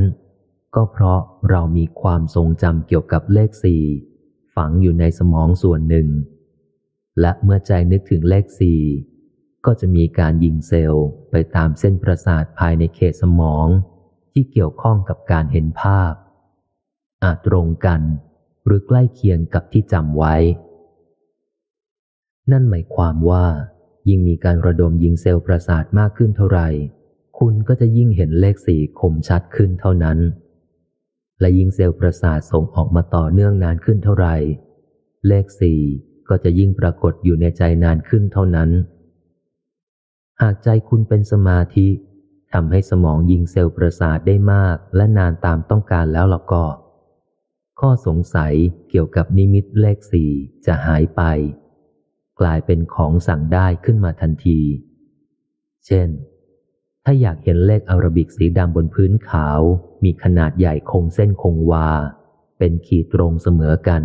ปรากฏนานสิบวินาที ที่ระยะห่างจากสายตาประมาณสองฟุต ก็จะเห็นตามที่ต้องการเช่นนั้นครบ เมื่อมีสมาธิ คุณจะพลิกแปลงนิมิตทางใจได้ไม่จำกัด เช่น นึกให้เลขสี่เป็นสีชมพูหรือสีเขียว นึกให้เลขสี่คงที่หรือกระพริบติดติดดับดับเป็นจังหวะสม่ำเสมอเป็นต้น แต่หากขาดสมาธิ แค่นึกถึงขีดเลขสี่รางๆไว้ให้ได้เกินสองวินาที ก็นับว่ายากแล้ว เห็นนิมิตตัวเลขในใจ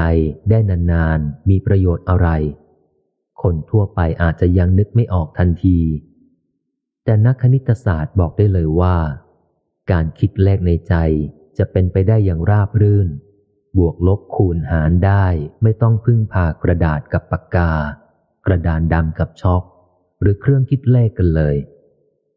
ตรงนี้สอให้ทราบว่า ถ้าฉลาดทางจิต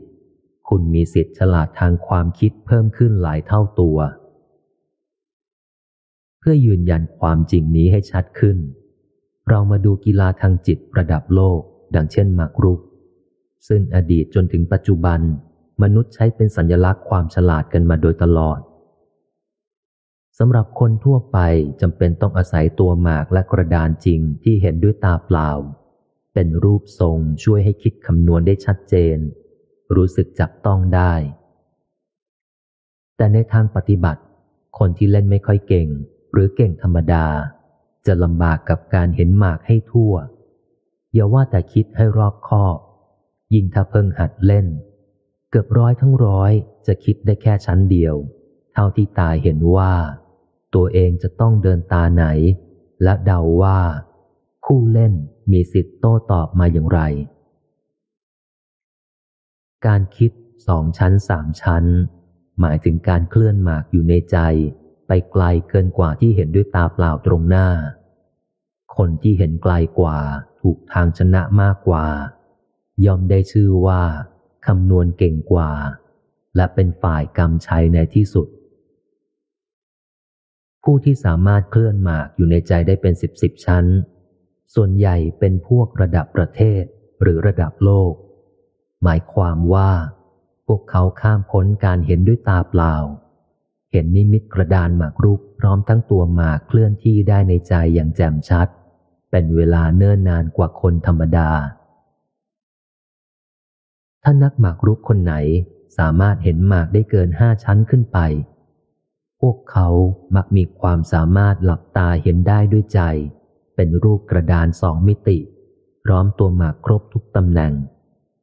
ทั้งนี้เพราะระบบวิธีคิดกับความทรงจำอันทะลุปรุโปรง ในเกมหมากรุกของพวกเขา กระตุ้นให้จิตเห็นเครือข่าย การประสานงานกันของตัวหมากทั้งหมดได้แบบมีความเคลื่อนไหว ปัจจุบัน วงการหมากรุกที่แข่งขันกันจริงจริงรางวัลกันเป็นแสนเป็นล้านนั้น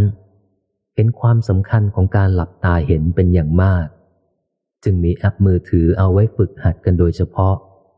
เพราะรู้ดีว่ายิ่งใครมีความสามารถหลับตาเห็นหมากกระจ่างชัดขึ้นเท่าไหร่ ก็ยิ่งมีสิทธิ์เห็นหมากล่วงหน้าได้ไกลขึ้นเท่านั้นด้วย นิมิตหมากรุกของบรรดาเซียนทั้งหลายนั้น อาจเปรียบเทียบได้กับนิมิตตัวเลขของเหล่านักคณิตศาสตร์ชั้นอ๋อง กล่าวคือ ยิ่งมีความคิดวนเวียนเกี่ยวกับตัวเลข หรือตัวหมากมากขึ้นเท่าไหร่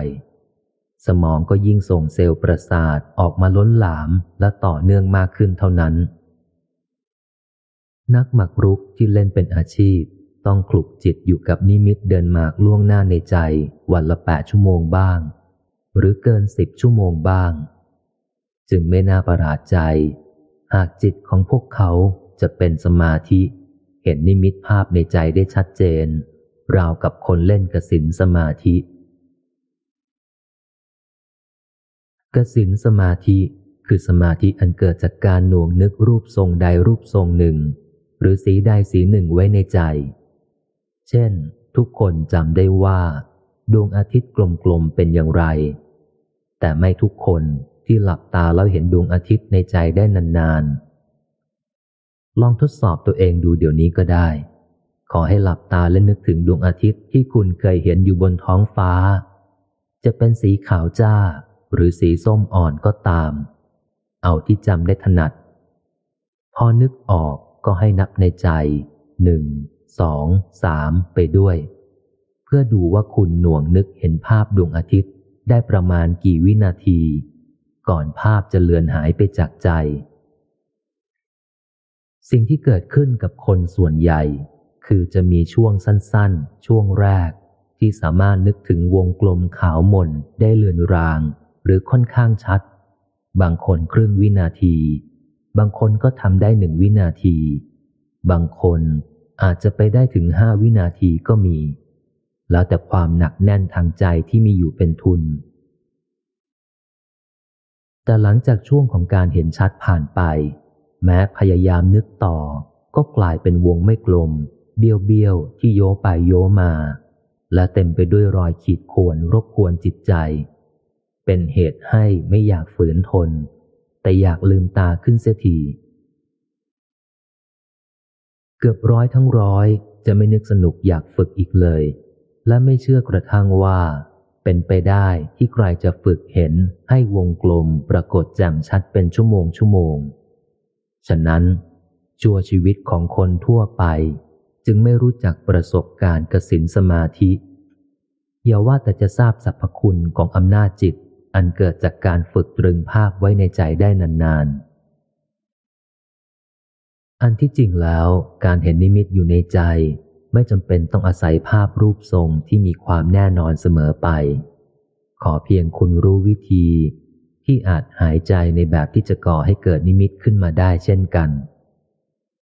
ก่อนอื่นต้องทำความเข้าใจว่า นิมิตลมหายใจที่ถูกต้อง ไม่ได้เกิดจากการนึกสร้างเอาเหมือนตัวเลขหรือรูปวงกลม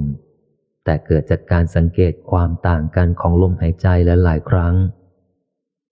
ลมหายใจจะกลายเป็นสิ่งกระตุ้นจิตให้เกิดภาพในใจ ทันทีที่คุณรู้ว่า ขณะนี้กำลังหายใจเข้าหรือออกอยู่ เพียงรู้เท่านั้น สัมผัสจากทางลมก็ก่อนิมิตรูปรอยของสายลมขึ้นในจิตเองแล้ว ที่คุณยังไม่รู้สึกว่าเห็นนิมิตอะไรเลย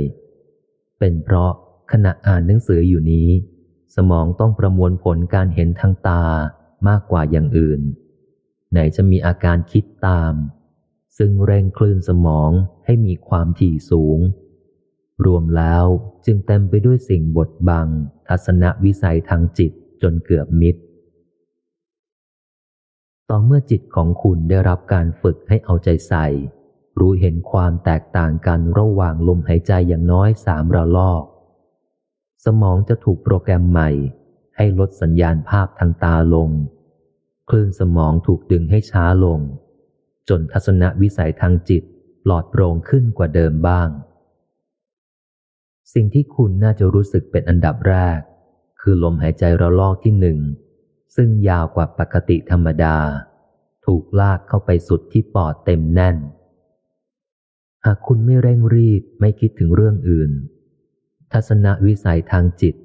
จะถูกปรับให้พร้อมเห็นลมหายใจระลอกต่อมา ดังนั้นเมื่อถึงเวลาที่ร่างกายต้องการลมเข้าครั้งต่อไป คุณจึงอาจพบความแตกต่าง เช่นลมระลอกที่สองอาจสั้นกว่าระลอกแรกนิดหนึ่ง หากไม่สังเกตจะไม่ทราบ เพราะคล้ายกันมาก ระลอกที่สามคุณอาจกลับไปหายใจตามความเคยชินเดิมๆ คือดึงลมเข้าแค่สั้นๆ ปอดขยายเพียงเล็กน้อย ด้วยปริมาณลมที่น้อย ถัดจากนั้น คลื่นความฟุ้งซ่านในหัวอาจตีกลับ ท่วมทับหนาแน่นบทบังทัศนวิสัย ไม่ให้เห็นลมหายใจระลอกที่สี่ได้ แม้คุณจะพยายามทำความรู้สึกให้อยู่กับลมหายใจ ก็รับรู้ได้เพียงน้อยนิด เหมือนไม่เคยเห็นอะไรดังเคย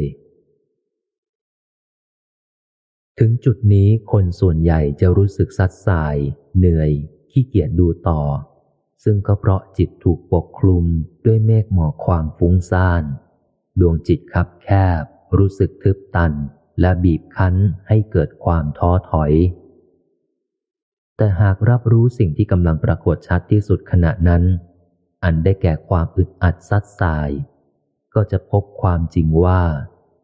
สภาพย่ำแย่ของจิตเป็นนิมิตที่ถูกรู้ได้เช่นกันสำคัญคือ ถ้าความปรุงแต่งทางใจอันใด ปรากฏเป็นนิมิตต่อใจของคุณได้ นิมิตความปรุงแต่งนั้น ก็มีความน่าดูเหมือนกันหมด เมื่อรู้สึกว่าน่าดูหรือพอดูได้ ก็เกิดความอยากดูต่อ เพื่อพบว่า ความรู้สึกอึดอัดซัดสายกระวนกระวายนั้น เหมือนบทขยี้จิตคุณได้ครู่หนึ่ง แล้วก็คลายตัวออกของมันเอง โดยคุณไม่จำเป็นต้องทำอะไรเลย เมื่อความอึดอัดคลายตัวออก สิ่งที่จะพบเป็นอันดับต่อมา คือจิตถูกกระตุ้นให้เกิดการรู้เห็นลมหายใจได้ใหม่ แล้วรอบนี้ หลังจากเห็นนิมิตลมหายใจชัดได้สองสามระลอก ก็อาจเกิดความอิ่มใจ นึกอยากขยัน อยากรอดูนิมิตลมหายใจระลอกต่อไป หรืออยากดูแม้กระทั่ง นิมิตความอึดอัดกระวนกระวายที่อาจเข้ามาเยือนอีก เปรียบเหมือนช่างชักรอกที่ไม่อู้งาน ชักรอกขึ้นลงด้วยความเพลิดเพลินเจริญใจ โดยไม่วอกแวกไปทางอื่น ยิ่งคลื่นความฟุ้งซ่านในหัวลดลงมากเท่าไหร่ พอหายใจเข้าดีๆ ก็จะเห็นนิมิต สายลมเป็นทางลากยาว และเหมือนสว่างนวลขึ้นเรื่อย ๆ ได้ ตรงนั้นเอง ที่จิตจะเริ่มเกิดความฉลาด รู้ทางเห็นนิมิตลม สรุปได้เป็นข้อๆคือ ข้อที่หนึ่งรู้ธรรมดาธรรมดาว่ากำลังหายใจเข้าหรือหายใจออก ขั้นนี้จะเป็นขั้นของการรู้ว่าหายใจเฉยๆ ยังไม่เกิดทัศนวิสัยทางจิตใด ๆ มากไปกว่านั้น ข้อที่สองใจจดใจจอเฝ้าเปรียบเทียบอยู่ว่าลมหายใจต่อๆมา ยาวกว่าหรือสั้นกว่ากัน ถ้ายาวกว่า รู้ว่ายาวกว่า ถ้าสั้นกว่า รู้ว่าสั้นกว่า ถ้าเท่าเดิม รู้ว่าเท่าเดิม ยอมรับสภาพไปเป็นครั้งครั้ง หากรู้หลายระลอกเข้า ทัศนวิสัยทางจิตจะเกิดขึ้นเอง ข้อที่สามเมื่อคลื่นความฟุ้งซ่านวกกลับมา คุณแค่เปิดประตูรับ ปล่อยให้มันเข้ามาเต็มๆ เท่าที่มันอยากมา โดยรู้ไปด้วยว่า มันผ่านมาทางซ้าย เดี๋ยวก็ออกไปทางขวา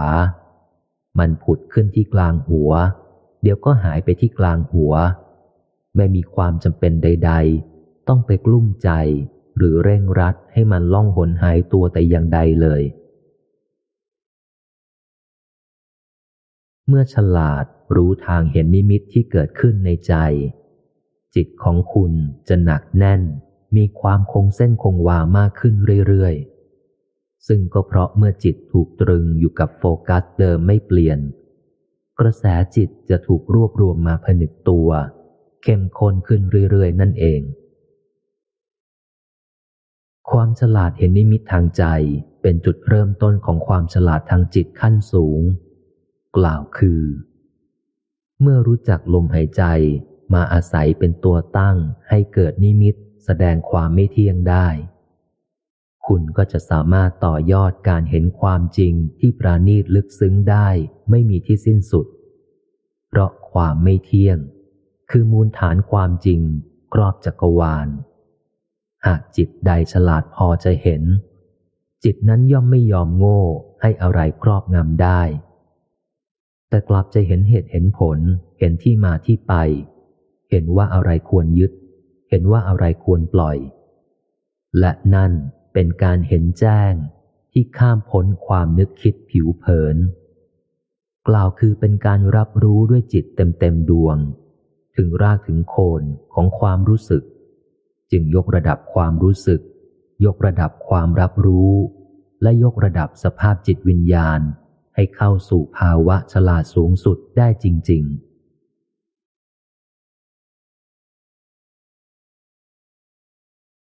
แมกนัส คาร์เซนรู้ทางเห็นนิมิตชนะ รูปประกอบเป็นภาพของคาร์เซน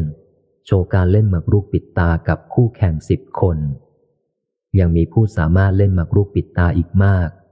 หาดูได้จาก YouTube เจ้าของวาทะ ผมแปลกใจที่ตำแหน่งแชมป์โลกทำให้ผู้คนรู้สึกกับผมต่างไป ทั้งที่ผมก็ว่าผมไม่ได้เก่งไปกว่าเดิมเลย คำพูดนี้ถ้าฟังเผินๆเหมือนแกล้งถ่อมตัวอย่างหน้ามันไส้ แต่ความจริงก็คือ ก่อนที่แมกนักคาวเซนในวัย 23 จะครองตำแหน่งแชมป์โลกหมากรุก ในปีคศ 2013 เขาชนะได้มากที่สุด มีเรตติ้งสูงสุด เป็นหมายเลขหนึ่งของโลกติดต่อกันมาหลายปี ตั้งแต่อายุได้เพียง 19น่นแล้ว ครั้งที่แมกนักคาวเซนอายุแค่ 15 ก็เก่งขนาดโชว์การเล่นแบบปิดตา กับคู่ต่อสู้ที่เปิดตา พร้อมกันถึง 25 คน เมื่อได้รับคำถามว่า เกิดอะไรขึ้นในหัวของคุณตอนเล่นหมากรุกปิดตา พร้อมกันตั้งเป็นสิบกระดานคำตอบจากคาเซนคือผมใช้วิธีจำหน้าคู่ต่อสู้ แล้วเรียงหน้าแต่ละคนตามลำดับหมายเลขที่นั่ง เพื่อโยงหมากที่กำลังอยู่บนแต่ละกระดาน เข้ากับใบหน้าเจ้าของกระดานอีกที ผมจะคิดคำนวณอยู่ในใจทีละกระดานเท่านั้น และบางครั้ง ผมจำเป็นต้องเค้นอย่างหนัก เพื่อจะเรียกความจำเกี่ยวกับกระดานถัดมาที่ต้องเล่น ฟังแล้วคนทั่วไปก็ไม่รู้อยู่ดีว่า เกิดอะไรขึ้นในหัวของคนระดับคาวเส้นรู้แต่ว่าการเห็นนิมิตหมากรุกอย่างกระจ่างชัดในใจมีจริง เป็นไปได้จริง ไม่ผิดพลาดจริง และที่สำคัญ นิมิตนั้น ชนะคนเก่งๆ ที่เปิดตาเล่นได้หลายสิบคนจริง ๆ และนั่นก็เป็นแรงบันดาลใจให้หลายคนอยากรู้ทางเห็นให้ได้อย่างนั้นบ้าง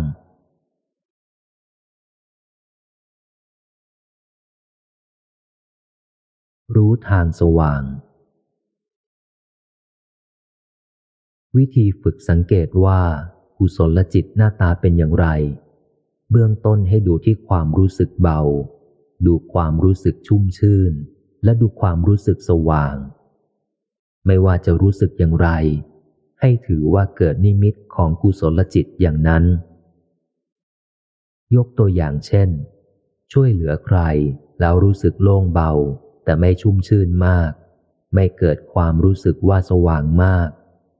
อันนั้นถือเป็นนิมิตของกุศลจิตอ่อนๆ แต่ถ้าใส่บาตรพระด้วยความปลื้มปีติ รู้สึกโล่งเบาด้วย ชุ่มชื่นเป็นอันมาก หรือกระทั่งเหมือนสว่างออกมาจากข้างในด้วย อันนั้นถือเป็นนิมิตทางใจของกุศลจิตแก่กล้า กุศลจิตเกิดขึ้นได้หลายทาง เช่นเมื่อเดินเข้าไปในวัดที่เต็มไปด้วยพระปฏิมางามวิจิต ชวนให้รู้สึกถึงความศักดิ์สิทธิ์สูงส่งของพระศาสดา ก็บังเกิดความปลื้มปิติอย่างใหญ่ จิตธรรมดาธรรมดาแปลเป็นมหากุศลจิตได้ แต่โดยมากกุศลจิตจะไม่เกิดจากสิ่งกระทบภายนอก เพราะคนส่วนใหญ่ไม่ได้เดินทางไปพบเจอพระปฏิมาล้ำค่าบ่อยๆ หรือถ้าพบบ่อยก็กลายเป็นชิน เห็นเฉยๆ โดยไม่กราบไหว้แล้วไม่รู้สึกชุ่มชื่นนัก กุศลจิตโดยทั่วไปมาเกิดจากกุศลเจตนาหรือความตั้งใจดีเป็นหลัก เพราะความตั้งใจดีนั้นมีได้เรื่อยๆ แค่นั่งว่างๆแล้วคิดจะหายใจให้เกิดนิมิตลม เท่านี้ก็ชุ่มชื่นเป็นกุศลอย่างใหญ่ได้แล้ว เพราะได้ทำบุญยกระดับจิตให้พ้นจากคลื่นความฟุ้งซ่านซัดสาย วิธีฝึกสังเกตหน้าตาของกุศลเจตนา อันเป็นเหตุให้เกิดกุศลจิตตามมา เบื้องต้นให้ดูที่วิธีคิดช่วยคนก็ได้ เพราะแต่ละวันที่ต้องพบปะผู้คนนั้น อย่างไรคุณก็ต้องคิดช่วยคนไม่ทางใดก็ทางหนึ่ง เมื่อต้องช่วยตามหน้าที่และทำเต็มที่ด้วยเจตนาให้เขาเบาแรง หากทำให้เขาเบาแรงได้สำเร็จ คุณเองจะรู้สึกเบาใจ แต่ถ้าแค่ช่วยตามหน้าที่ ด้วยความรู้สึกทำไปแกนแกน ไม่ได้มุ่งหวังเกื้อกูลใคร แม้ทำให้เขาเบาแรงได้ ใจคุณก็มีน้ำหนักเท่าเดิม ไม่ต่างไปเลย แต่ถ้าอยากช่วย แม้ไม่ต้องช่วย ไม่ได้มีหน้าที่ตรงนั้นเลย แค่ช่วยด้วยความอยากสงเคราะห์ล้วนๆไม่มีประสงค์อื่นแอบแฝง อันนั้นหากทำให้เขาเบาแรงได้ คุณจะเกิดความเบาใจด้วย ชุ่มชื่นด้วย และถ้ายิ่งคนที่คุณช่วย คือผู้ทรงศีล หรือเป็นพระดีที่น่าเลื่อมใส ใจคุณก็จะยิ่งบังเกิดความสว่าง อาจวาบน้อยหรืออาจวาบนาน เมื่อสังเกตน้ำหนักและทิศทางของกุศลเจตนาเป็น คุณจะมีกำลังใจทำกุศลมากขึ้น และยิ่งสร้างกุศลได้มากขึ้นเท่าไหร่ ก็จะยิ่งเห็นจิต หรือกระทั่งทะลุไปเห็นนิมิต ผลแห่งบุญทันตา เป็นภาพชีวิตที่มีความสุข มีความเจริญ ชัดเจนขึ้นทุกที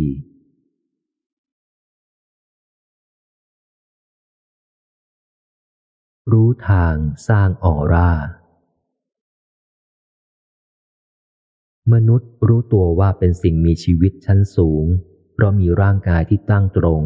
มีแขนขาให้เกิดท่วงท่าเดินเหิน หรือหยุดนิ่งได้สง่างาม เหนือกว่าสิ่งมีชีวิตอื่นที่ต้องเคลื่อนไหวสี่ขาบ้าง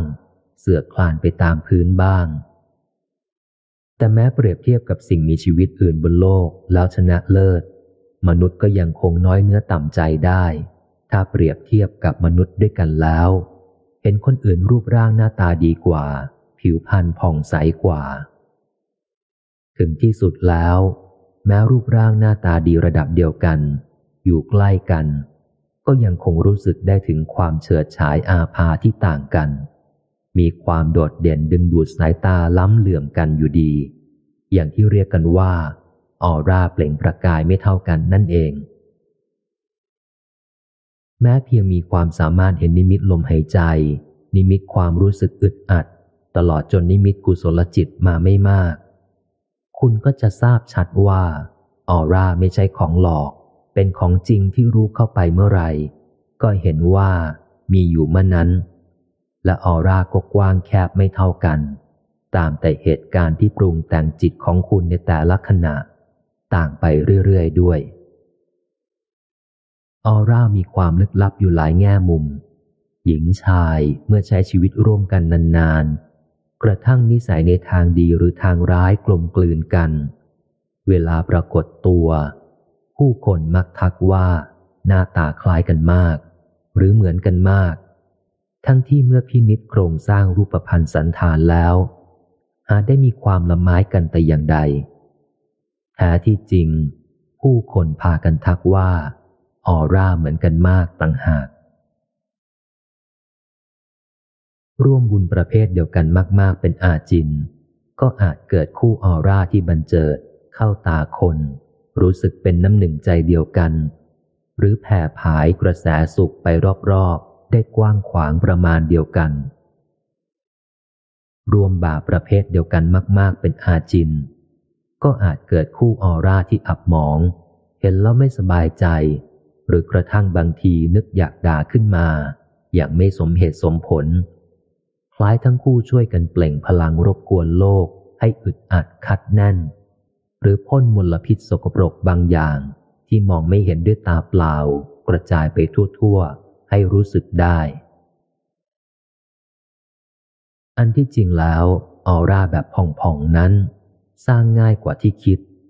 ลองใช้มือถือถ่ายรูปตัวเอง และไปนั่งหน้าโต๊ะหมู่บูชา สวดบทอิติปิโสเต็มเสียง ด้วยเจตนาถวายแก้วเสียงเป็นพุทธบูชาสักสามจบ แล้วกลับมาถ่ายรูปใหม่อีกที แค่นี้ก็เห็นความต่าง รูปแสดงให้รู้สึกได้ชัดๆแล้ว เรื่องของเรื่องคือ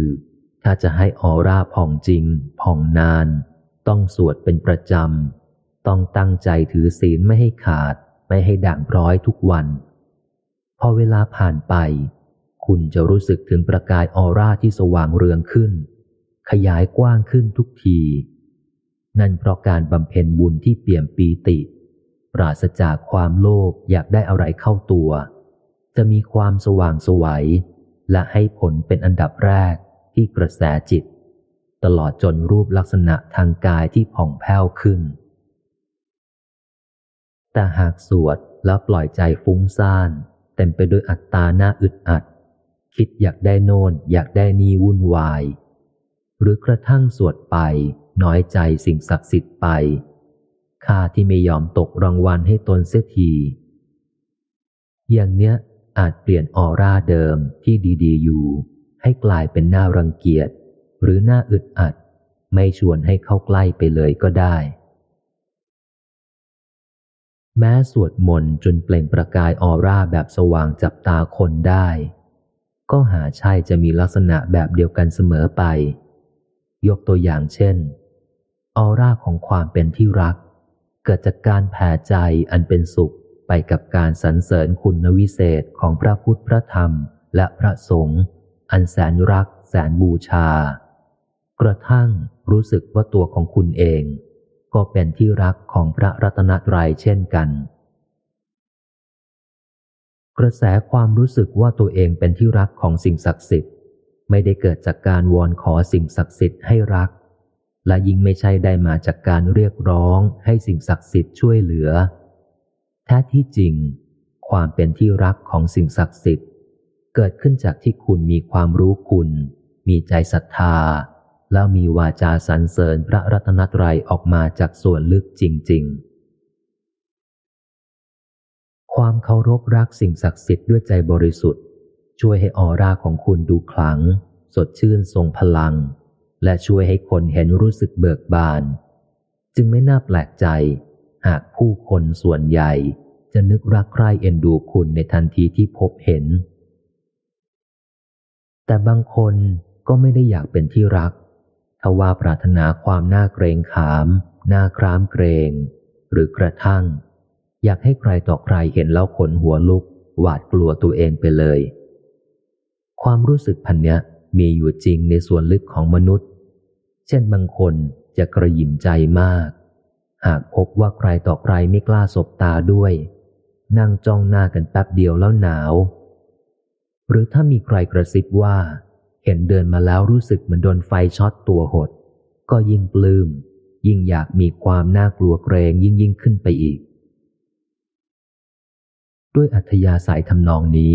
บางคนจึงเลือกสวดเฉพาะบทแผ่อำนาจ อาราธนาสิ่งศักดิ์สิทธิ์มาช่วยเป็นบอดี้การ์ดให้ สวดหวังความยิ่งใหญ่เหนือมนุษย์ ด้วยการลงทุนเพียงน้อยนิด พอสวดนานๆต่อเนื่องเข้า ก็เกิดออร่าหน้าครามเกรงได้วูบวูบวับวาบแต่ไม่น่ายำเกรงจริงยั่งยืน เพราะตัวจริง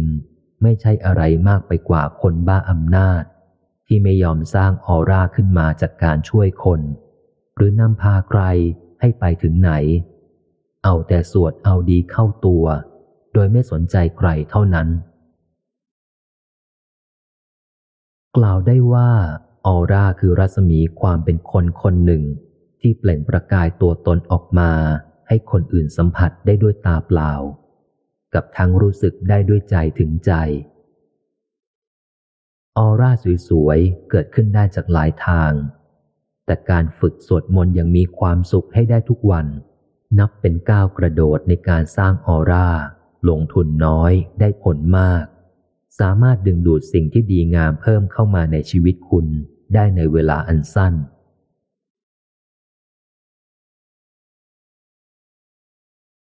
รู้ทางศรัทธาวิบากกรรม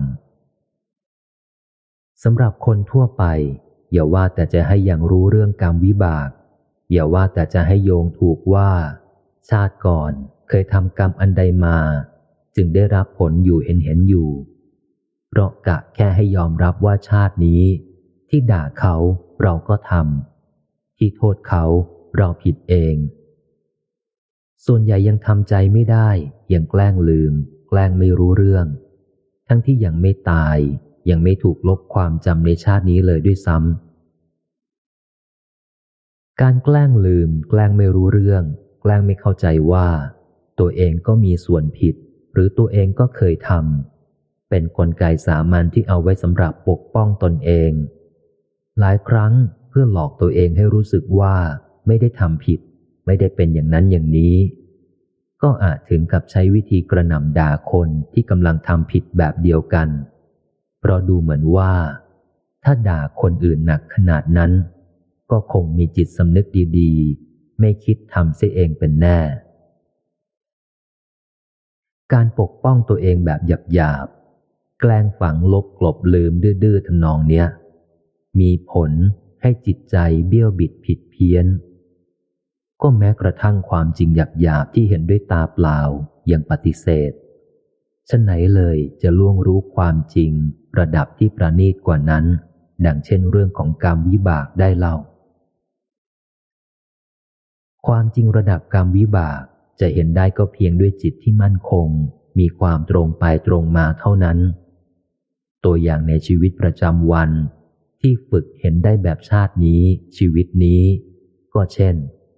ถ้าโดนใครทำร้ายจิตใจ แล้วฝึกนึกฝึกระลึกทุกครั้งว่า เราก็เคยทำกับคนอื่นไว้ ตอนแรกๆควันดำจากไฟโกรธ อาจบังใจ จิตร่าเลือนจนนึกไม่ออกว่า เคยทำอย่างนี้ไว้กับใครที่ไหน แต่หลังๆ พอฝึกนึก ฝึกระลึก ฝึกย้ำกระตุ้นจิตบ่อยเข้าว่า เคยทำเคยทำเคยทำ ในที่สุดก็นึกออกบอกถูกขึ้นมาจริง ๆ โดยอาจเกิดความทรงจำชนิดทวนลึกอย่างไม่น่าเป็นไปได้ เช่นเห็นตัวเองในวัยเยาว์เคยอารวาสคิดร้าย พูดร้ายกับพ่อแม่ หรือกลั่นแกล้งผู้มีพระคุณให้เจ็บใจมาก่อน เป็นนิมิตที่ผุดขึ้นอย่างชัดเจนในใจ ยิ่งฝึกระลึกบ่อย จิตยิ่งสะอาด ยิ่งเที่ยงตรง ยิ่งเห็นใจตนเองและมนุษย์ทั้งหลาย ดุดใช้ตาเห็นรูปก็ไม่ปาน ยิ่งสะอาดยิ่งเห็นใจชัดขึ้นเท่าไหร่ ก็จะยิ่งมีความสามารถในการระลึกแบบเชื่อมโยง รู้สึกเป็นจริงเป็นจังขึ้นเรื่อยๆว่า ไม่มีเหตุการณ์ทางจิตที่สำคัญสำคัญอันใด ที่เกิดขึ้นเองลอยๆ โดยปราศจากเหตุผลเช่นเมื่อใดเจ็บปวดจากการถูกหลอกลวง คุณจะเห็นความเจ็บปวดประมาณนี้ของตน จากนั้นอาจเกิดวูบของการเห็นความเจ็บปวดประมาณนี้ของคนอื่นขึ้นมาเป็นเงาซ้อน แรก ๆ ที่ประจักษ์นิมิตเชื่อมโยงกรรมและวิบาก คุณอาจเห็นได้แค่ต้นเหตุรางๆว่า เพราะเคยมีกิเลส เพราะเคยมีการก่อบาปก่อกรรม และเพราะเคยมีก้อนทุกข์ก้อนร้อนของคนอื่นเกิดขึ้น ด้วยน้ำมือคุณ บัดนี้จึงมีก้อนทุกก้อนร้อนในคุณ เกิดขึ้นจากน้ำมือผู้อื่นบ้าง บทลงโทษที่เกิดขึ้น อาจมาจากน้ำมือของเจ้าตัวที่ถูกคุณกระทำแบบเตะมาเตะกลับ หรืออาจจะเกิดขึ้นจากน้ำมือของใครอื่น ที่ถูกจัดสรรให้เข้ามาอยู่ในเส้นทางลงโทษคุณแบบถูกที่ถูกเวลาก็ได้ทั้งนั้น จะทราบแบบเลือนราง หรือรู้เห็นแบบกระจ่างแจ้งจางปางก็ตามที อย่างไรสาระที่ดีแน่ก็คือ คุณจะเริ่มรู้ว่า กรรมมีผลจริงทำแล้วไม่หายไปไหน วิบากของกรรม ต้องย้อนมาตกรางวัล หรือเล่นงานคุณเสมอ ได้แค่นี้ คุณจะถือสาความไม่รู้ของมนุษย์น้อยลง หรือกระทั่งนึกสงสารคนที่ทำร้ายจิตใจคุณมากขึ้นแล้ว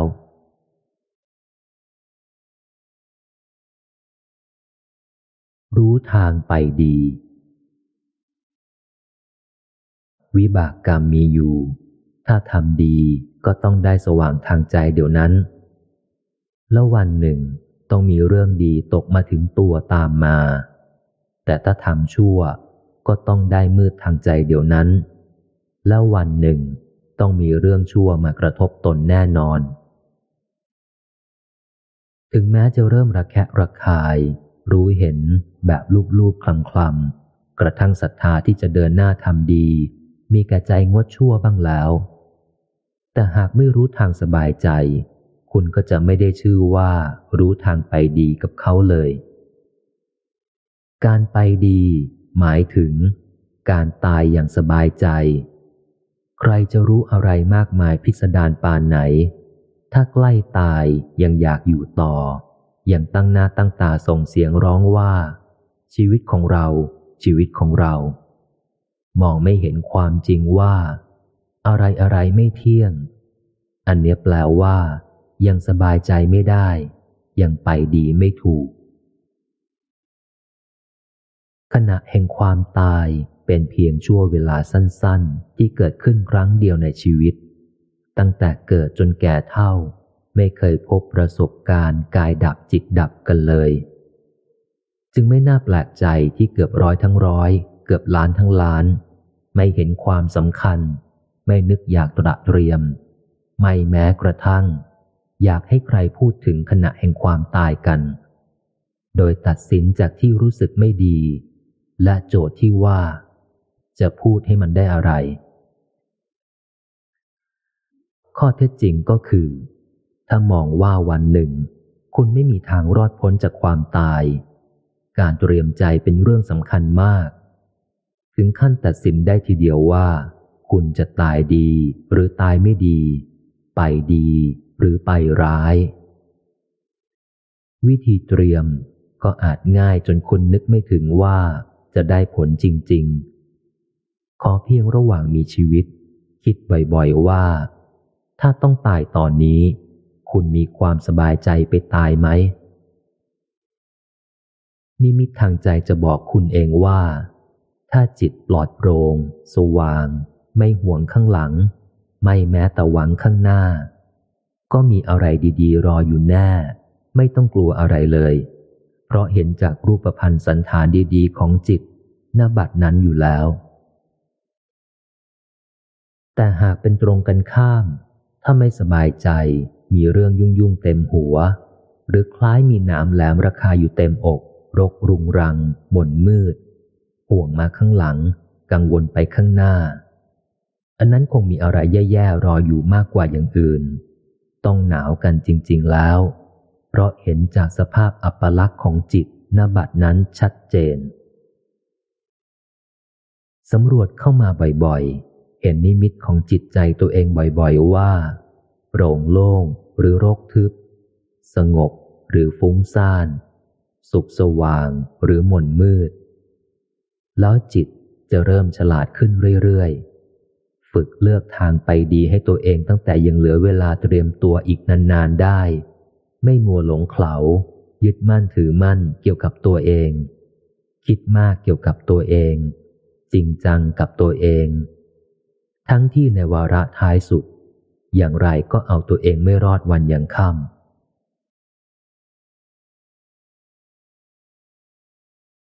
รู้ทางมาของอุปาทาน อาการคิดเองเออเองเกิดขึ้นได้กับทุกคน เมื่อเกิดขึ้นแล้วก็สามารถเชื่ออะไรเพี้ยนเพียนได้ โดยไม่ต้องมีหลักฐาน ซึ่งจะเพี้ยนขนาดไหน ก็สุดแท้แต่ว่าอาการคิดเองเออเอง จะหนักขนาดไหน ที่จัดว่าเป็นคนปกติ เมื่อเกิดอาการคิดเองเออเองนั้น จะรู้ตัวทันที หรือในเวลาไม่ช้าว่า นั่นเป็นอาการด่วนคิด ด่วนสรุป ต้องรอดูก่อนว่าหลักฐานเป็นอย่างไร สมเหตุสมผลแค่ไหน อย่างเช่น ซื้อหวยเพราะฝันว่าจะถูกหวย ก็รอตรวจเลขซะก่อนที่จะกระโตกกระตาก เมื่อถูกจริง ค่อยหลิงโลด เมื่อผิดไป ก็ยอมรับว่าฝันทั้งเพ ไม่ใช่ทึกทักว่าจะถูกรางวัลที่หนึ่ง แล้วก็ปักใจยึดอยู่อย่างนั้นพลามพูดโฆษณาให้ฟังทั้งหมู่บ้านไม่เลิก แต่ถ้าจัดว่าเป็นคนเกือบผิดปกติ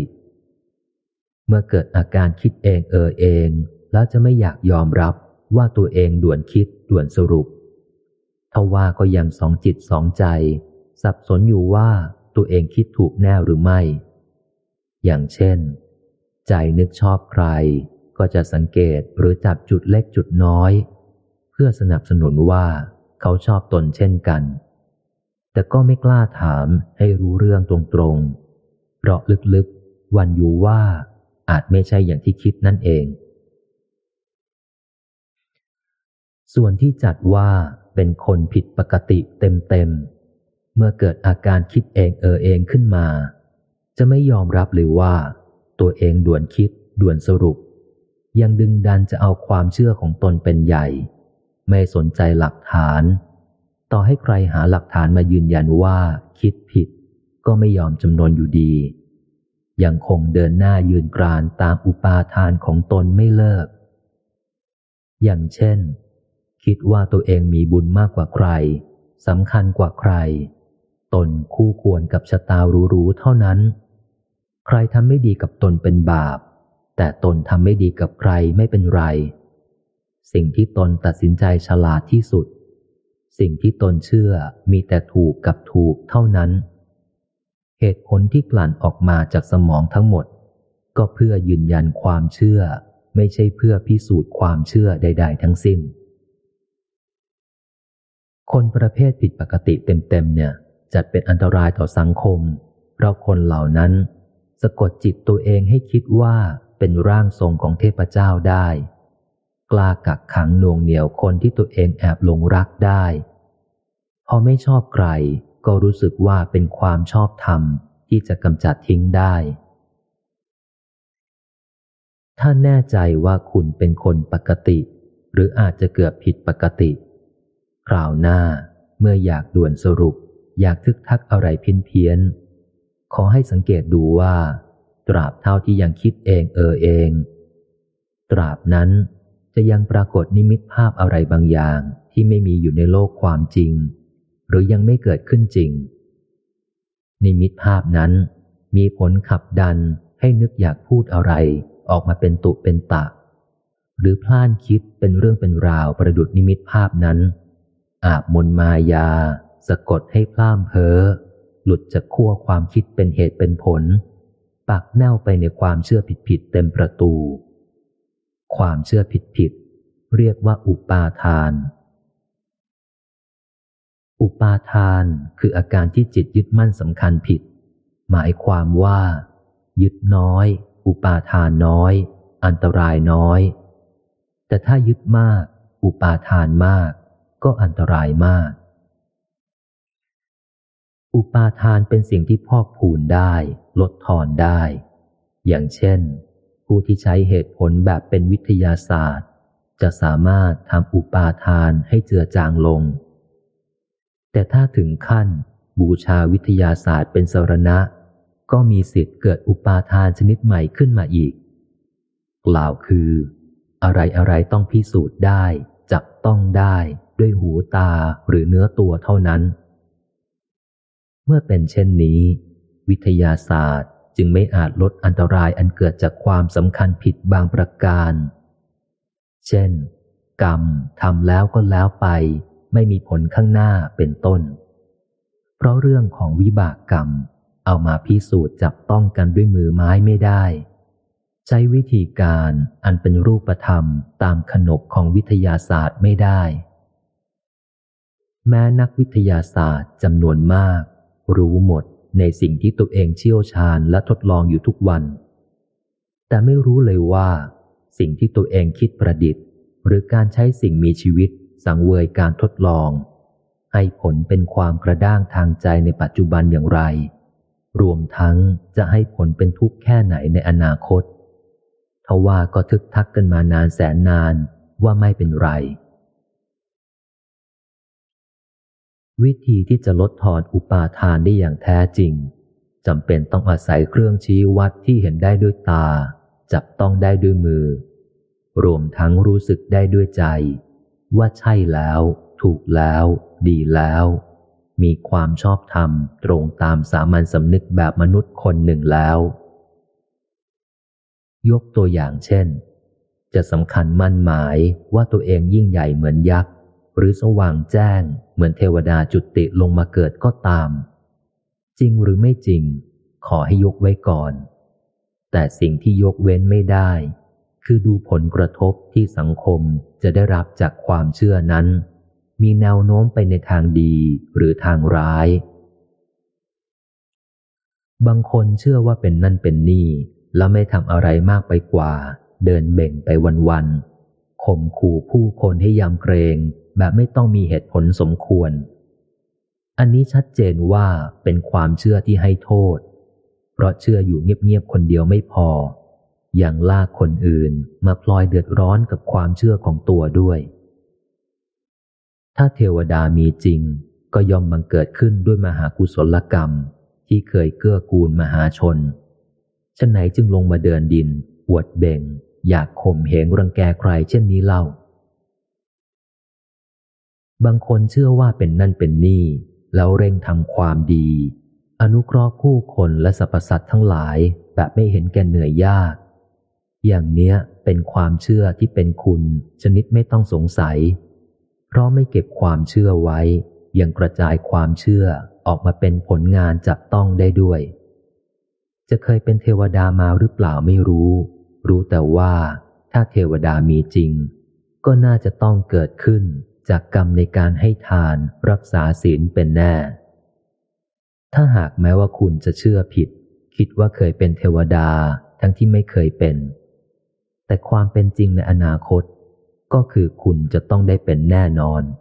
ใครจะกล้าสงสัยได้ เขากลับจะพากันเชื่อทั้งที่คุณไม่พูดประกาศสักคำด้วยซ้ำ เมื่อเห็นแน่แก่ใจว่า ความเชื่อของคุณไม่เป็นภัยกับใคร จะเห็นนิมิตฝ้าหมอกที่เบาบาง หรือไม่มีฝ้าหมอกบดบังความจริงตรงหน้าอยู่เลย ตรงข้ามกับความเชื่อที่เป็นภัยกับคนอื่น คุณจะรู้สึกถึงนิมิตกำแพงหินที่หนาแน่นบทบังความจริงตรงหน้าอยู่อย่างยากจะทำลาย แม้รู้ทั้งรู้อยู่ในส่วนลึกว่าอะไรถูกอะไรผิด อะไรจริง อะไรเท็จก็ตาม คุณจะทราบด้วยว่า การเป็นผู้มีอุปาทานเบาบาง หรือมีอุปาทานอันไม่เป็นภัยกับคนอื่น คือการเป็นผู้มีสิทธิ์ทำลายอุปาทานขั้นละเอียดที่ห่อหุ้มจิตได้ อุปาทานขั้นละเอียดก็เช่น ยึดในสิ่งไม่เที่ยงไว้ ด้วยความอยากให้มันเที่ยง ยึดในสิ่งไม่อาจทนอยู่เป็นตัวตน ด้วยความอยากให้มันคงทนเป็นตัวตนเดิมไม่เลิก คุณจะทราบได้ด้วยใจในที่สุดว่า ผลของการลดทอนอุปาทานได้ คือการลดทอนทุกเฉพาะตน ผลของการทำลายอุปาทานได้ คือการไม่เป็นทุกข์ทั้งกับตนและคนอื่น ส่งท้าย ถ้าคุณไอคิวสูง แต่โมโหจัด จะเหลือความฉลาดน้อยกว่าคนที่ไอคิวต่ำกว่าคุณ ถ้าคุณมีอีคิวสูง แต่ขาดสติ จะเหลือความฉลาดน้อยกว่าคนที่ EQ ต่ำกว่าคุณ ถ้าคุณ SQ สูง แต่ยังไม่สุด ก็ยังขาดสติได้ กลับไปโมโหจัดได้ จึงฉลาดน้อยเท่าคน IQ ต่ำ และ EQ เตี้ยได้ แต่ถ้าถึง SQ ขั้นสูงสุด คุณจะไม่มีการขาดสติ ไม่มีการกลับไปโมโหจัด จึงฉลาดจริงเท่าเทียมกัน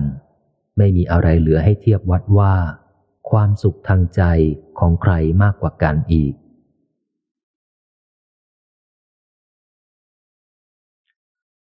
แนะนำหนังสือทิ้งท้าย วิปัสสนานุบาล อาศัยกายใจของคุณขณะนั่งอ่าน เป็นอุปกรณ์สาธิตประกอบเนื้อหา เนื้อหากล่าวถึงวิปัสสนาอย่างไร ประสบการณ์ทางวิปัสสนา จึงถูกเหนี่ยวนำให้เกิดขึ้นกับคุณอย่างนั้น เพื่อเจริญสติต่อยอดจากฉลาดทางจิต สามารถอ่านหนังสือวิปัสสนานุบาลได้ฟรี ที่เว็บไซต์ดังตริน .com หรือสามารถฟังเสียงอ่านที่ผมอัดไว้แล้วได้นะครับ ใน YouTube ช่องโจโฉเสียงธรรม หรือดาวน์โหลดไฟล์ MP3 ทุกเรื่องได้ที่เว็บไซต์ jocho.net สัพพทานังธรรมทานังชินาติ การให้ธรรมะชนะการให้ทั้งปวงสำหรับงานของคุณดังตรินมีให้อ่านและฟังฟรี แต่ถ้าใครมีทุนทรัพย์พอ อยากร่วมสร้างกุศล ก็สามารถสั่งซื้อหนังสือไปแจกในงานเป็นของชำร่วยต่างๆ ได้ตามศรัทธา หรือจะส่งให้ห้องสมุดหรือเรือนจำก็ได้นะครับ ขออนุโมทนาทุกท่านไว้ณที่นี้สำหรับเสียงอ่านทุกเรื่องของผมสามารถนำไปเผยแพร่แจกจ่ายต่อได้โดยไม่ต้องขออนุญาต แต่ต้องเป็นไปเพื่อธรรมทานแจกฟรีเท่านั้นนะครับ ขอทุกท่านเจริญในทางที่เป็นกุศลยิ่งยิ่งขึ้นไป ทั้งทางโลกและทางธรรม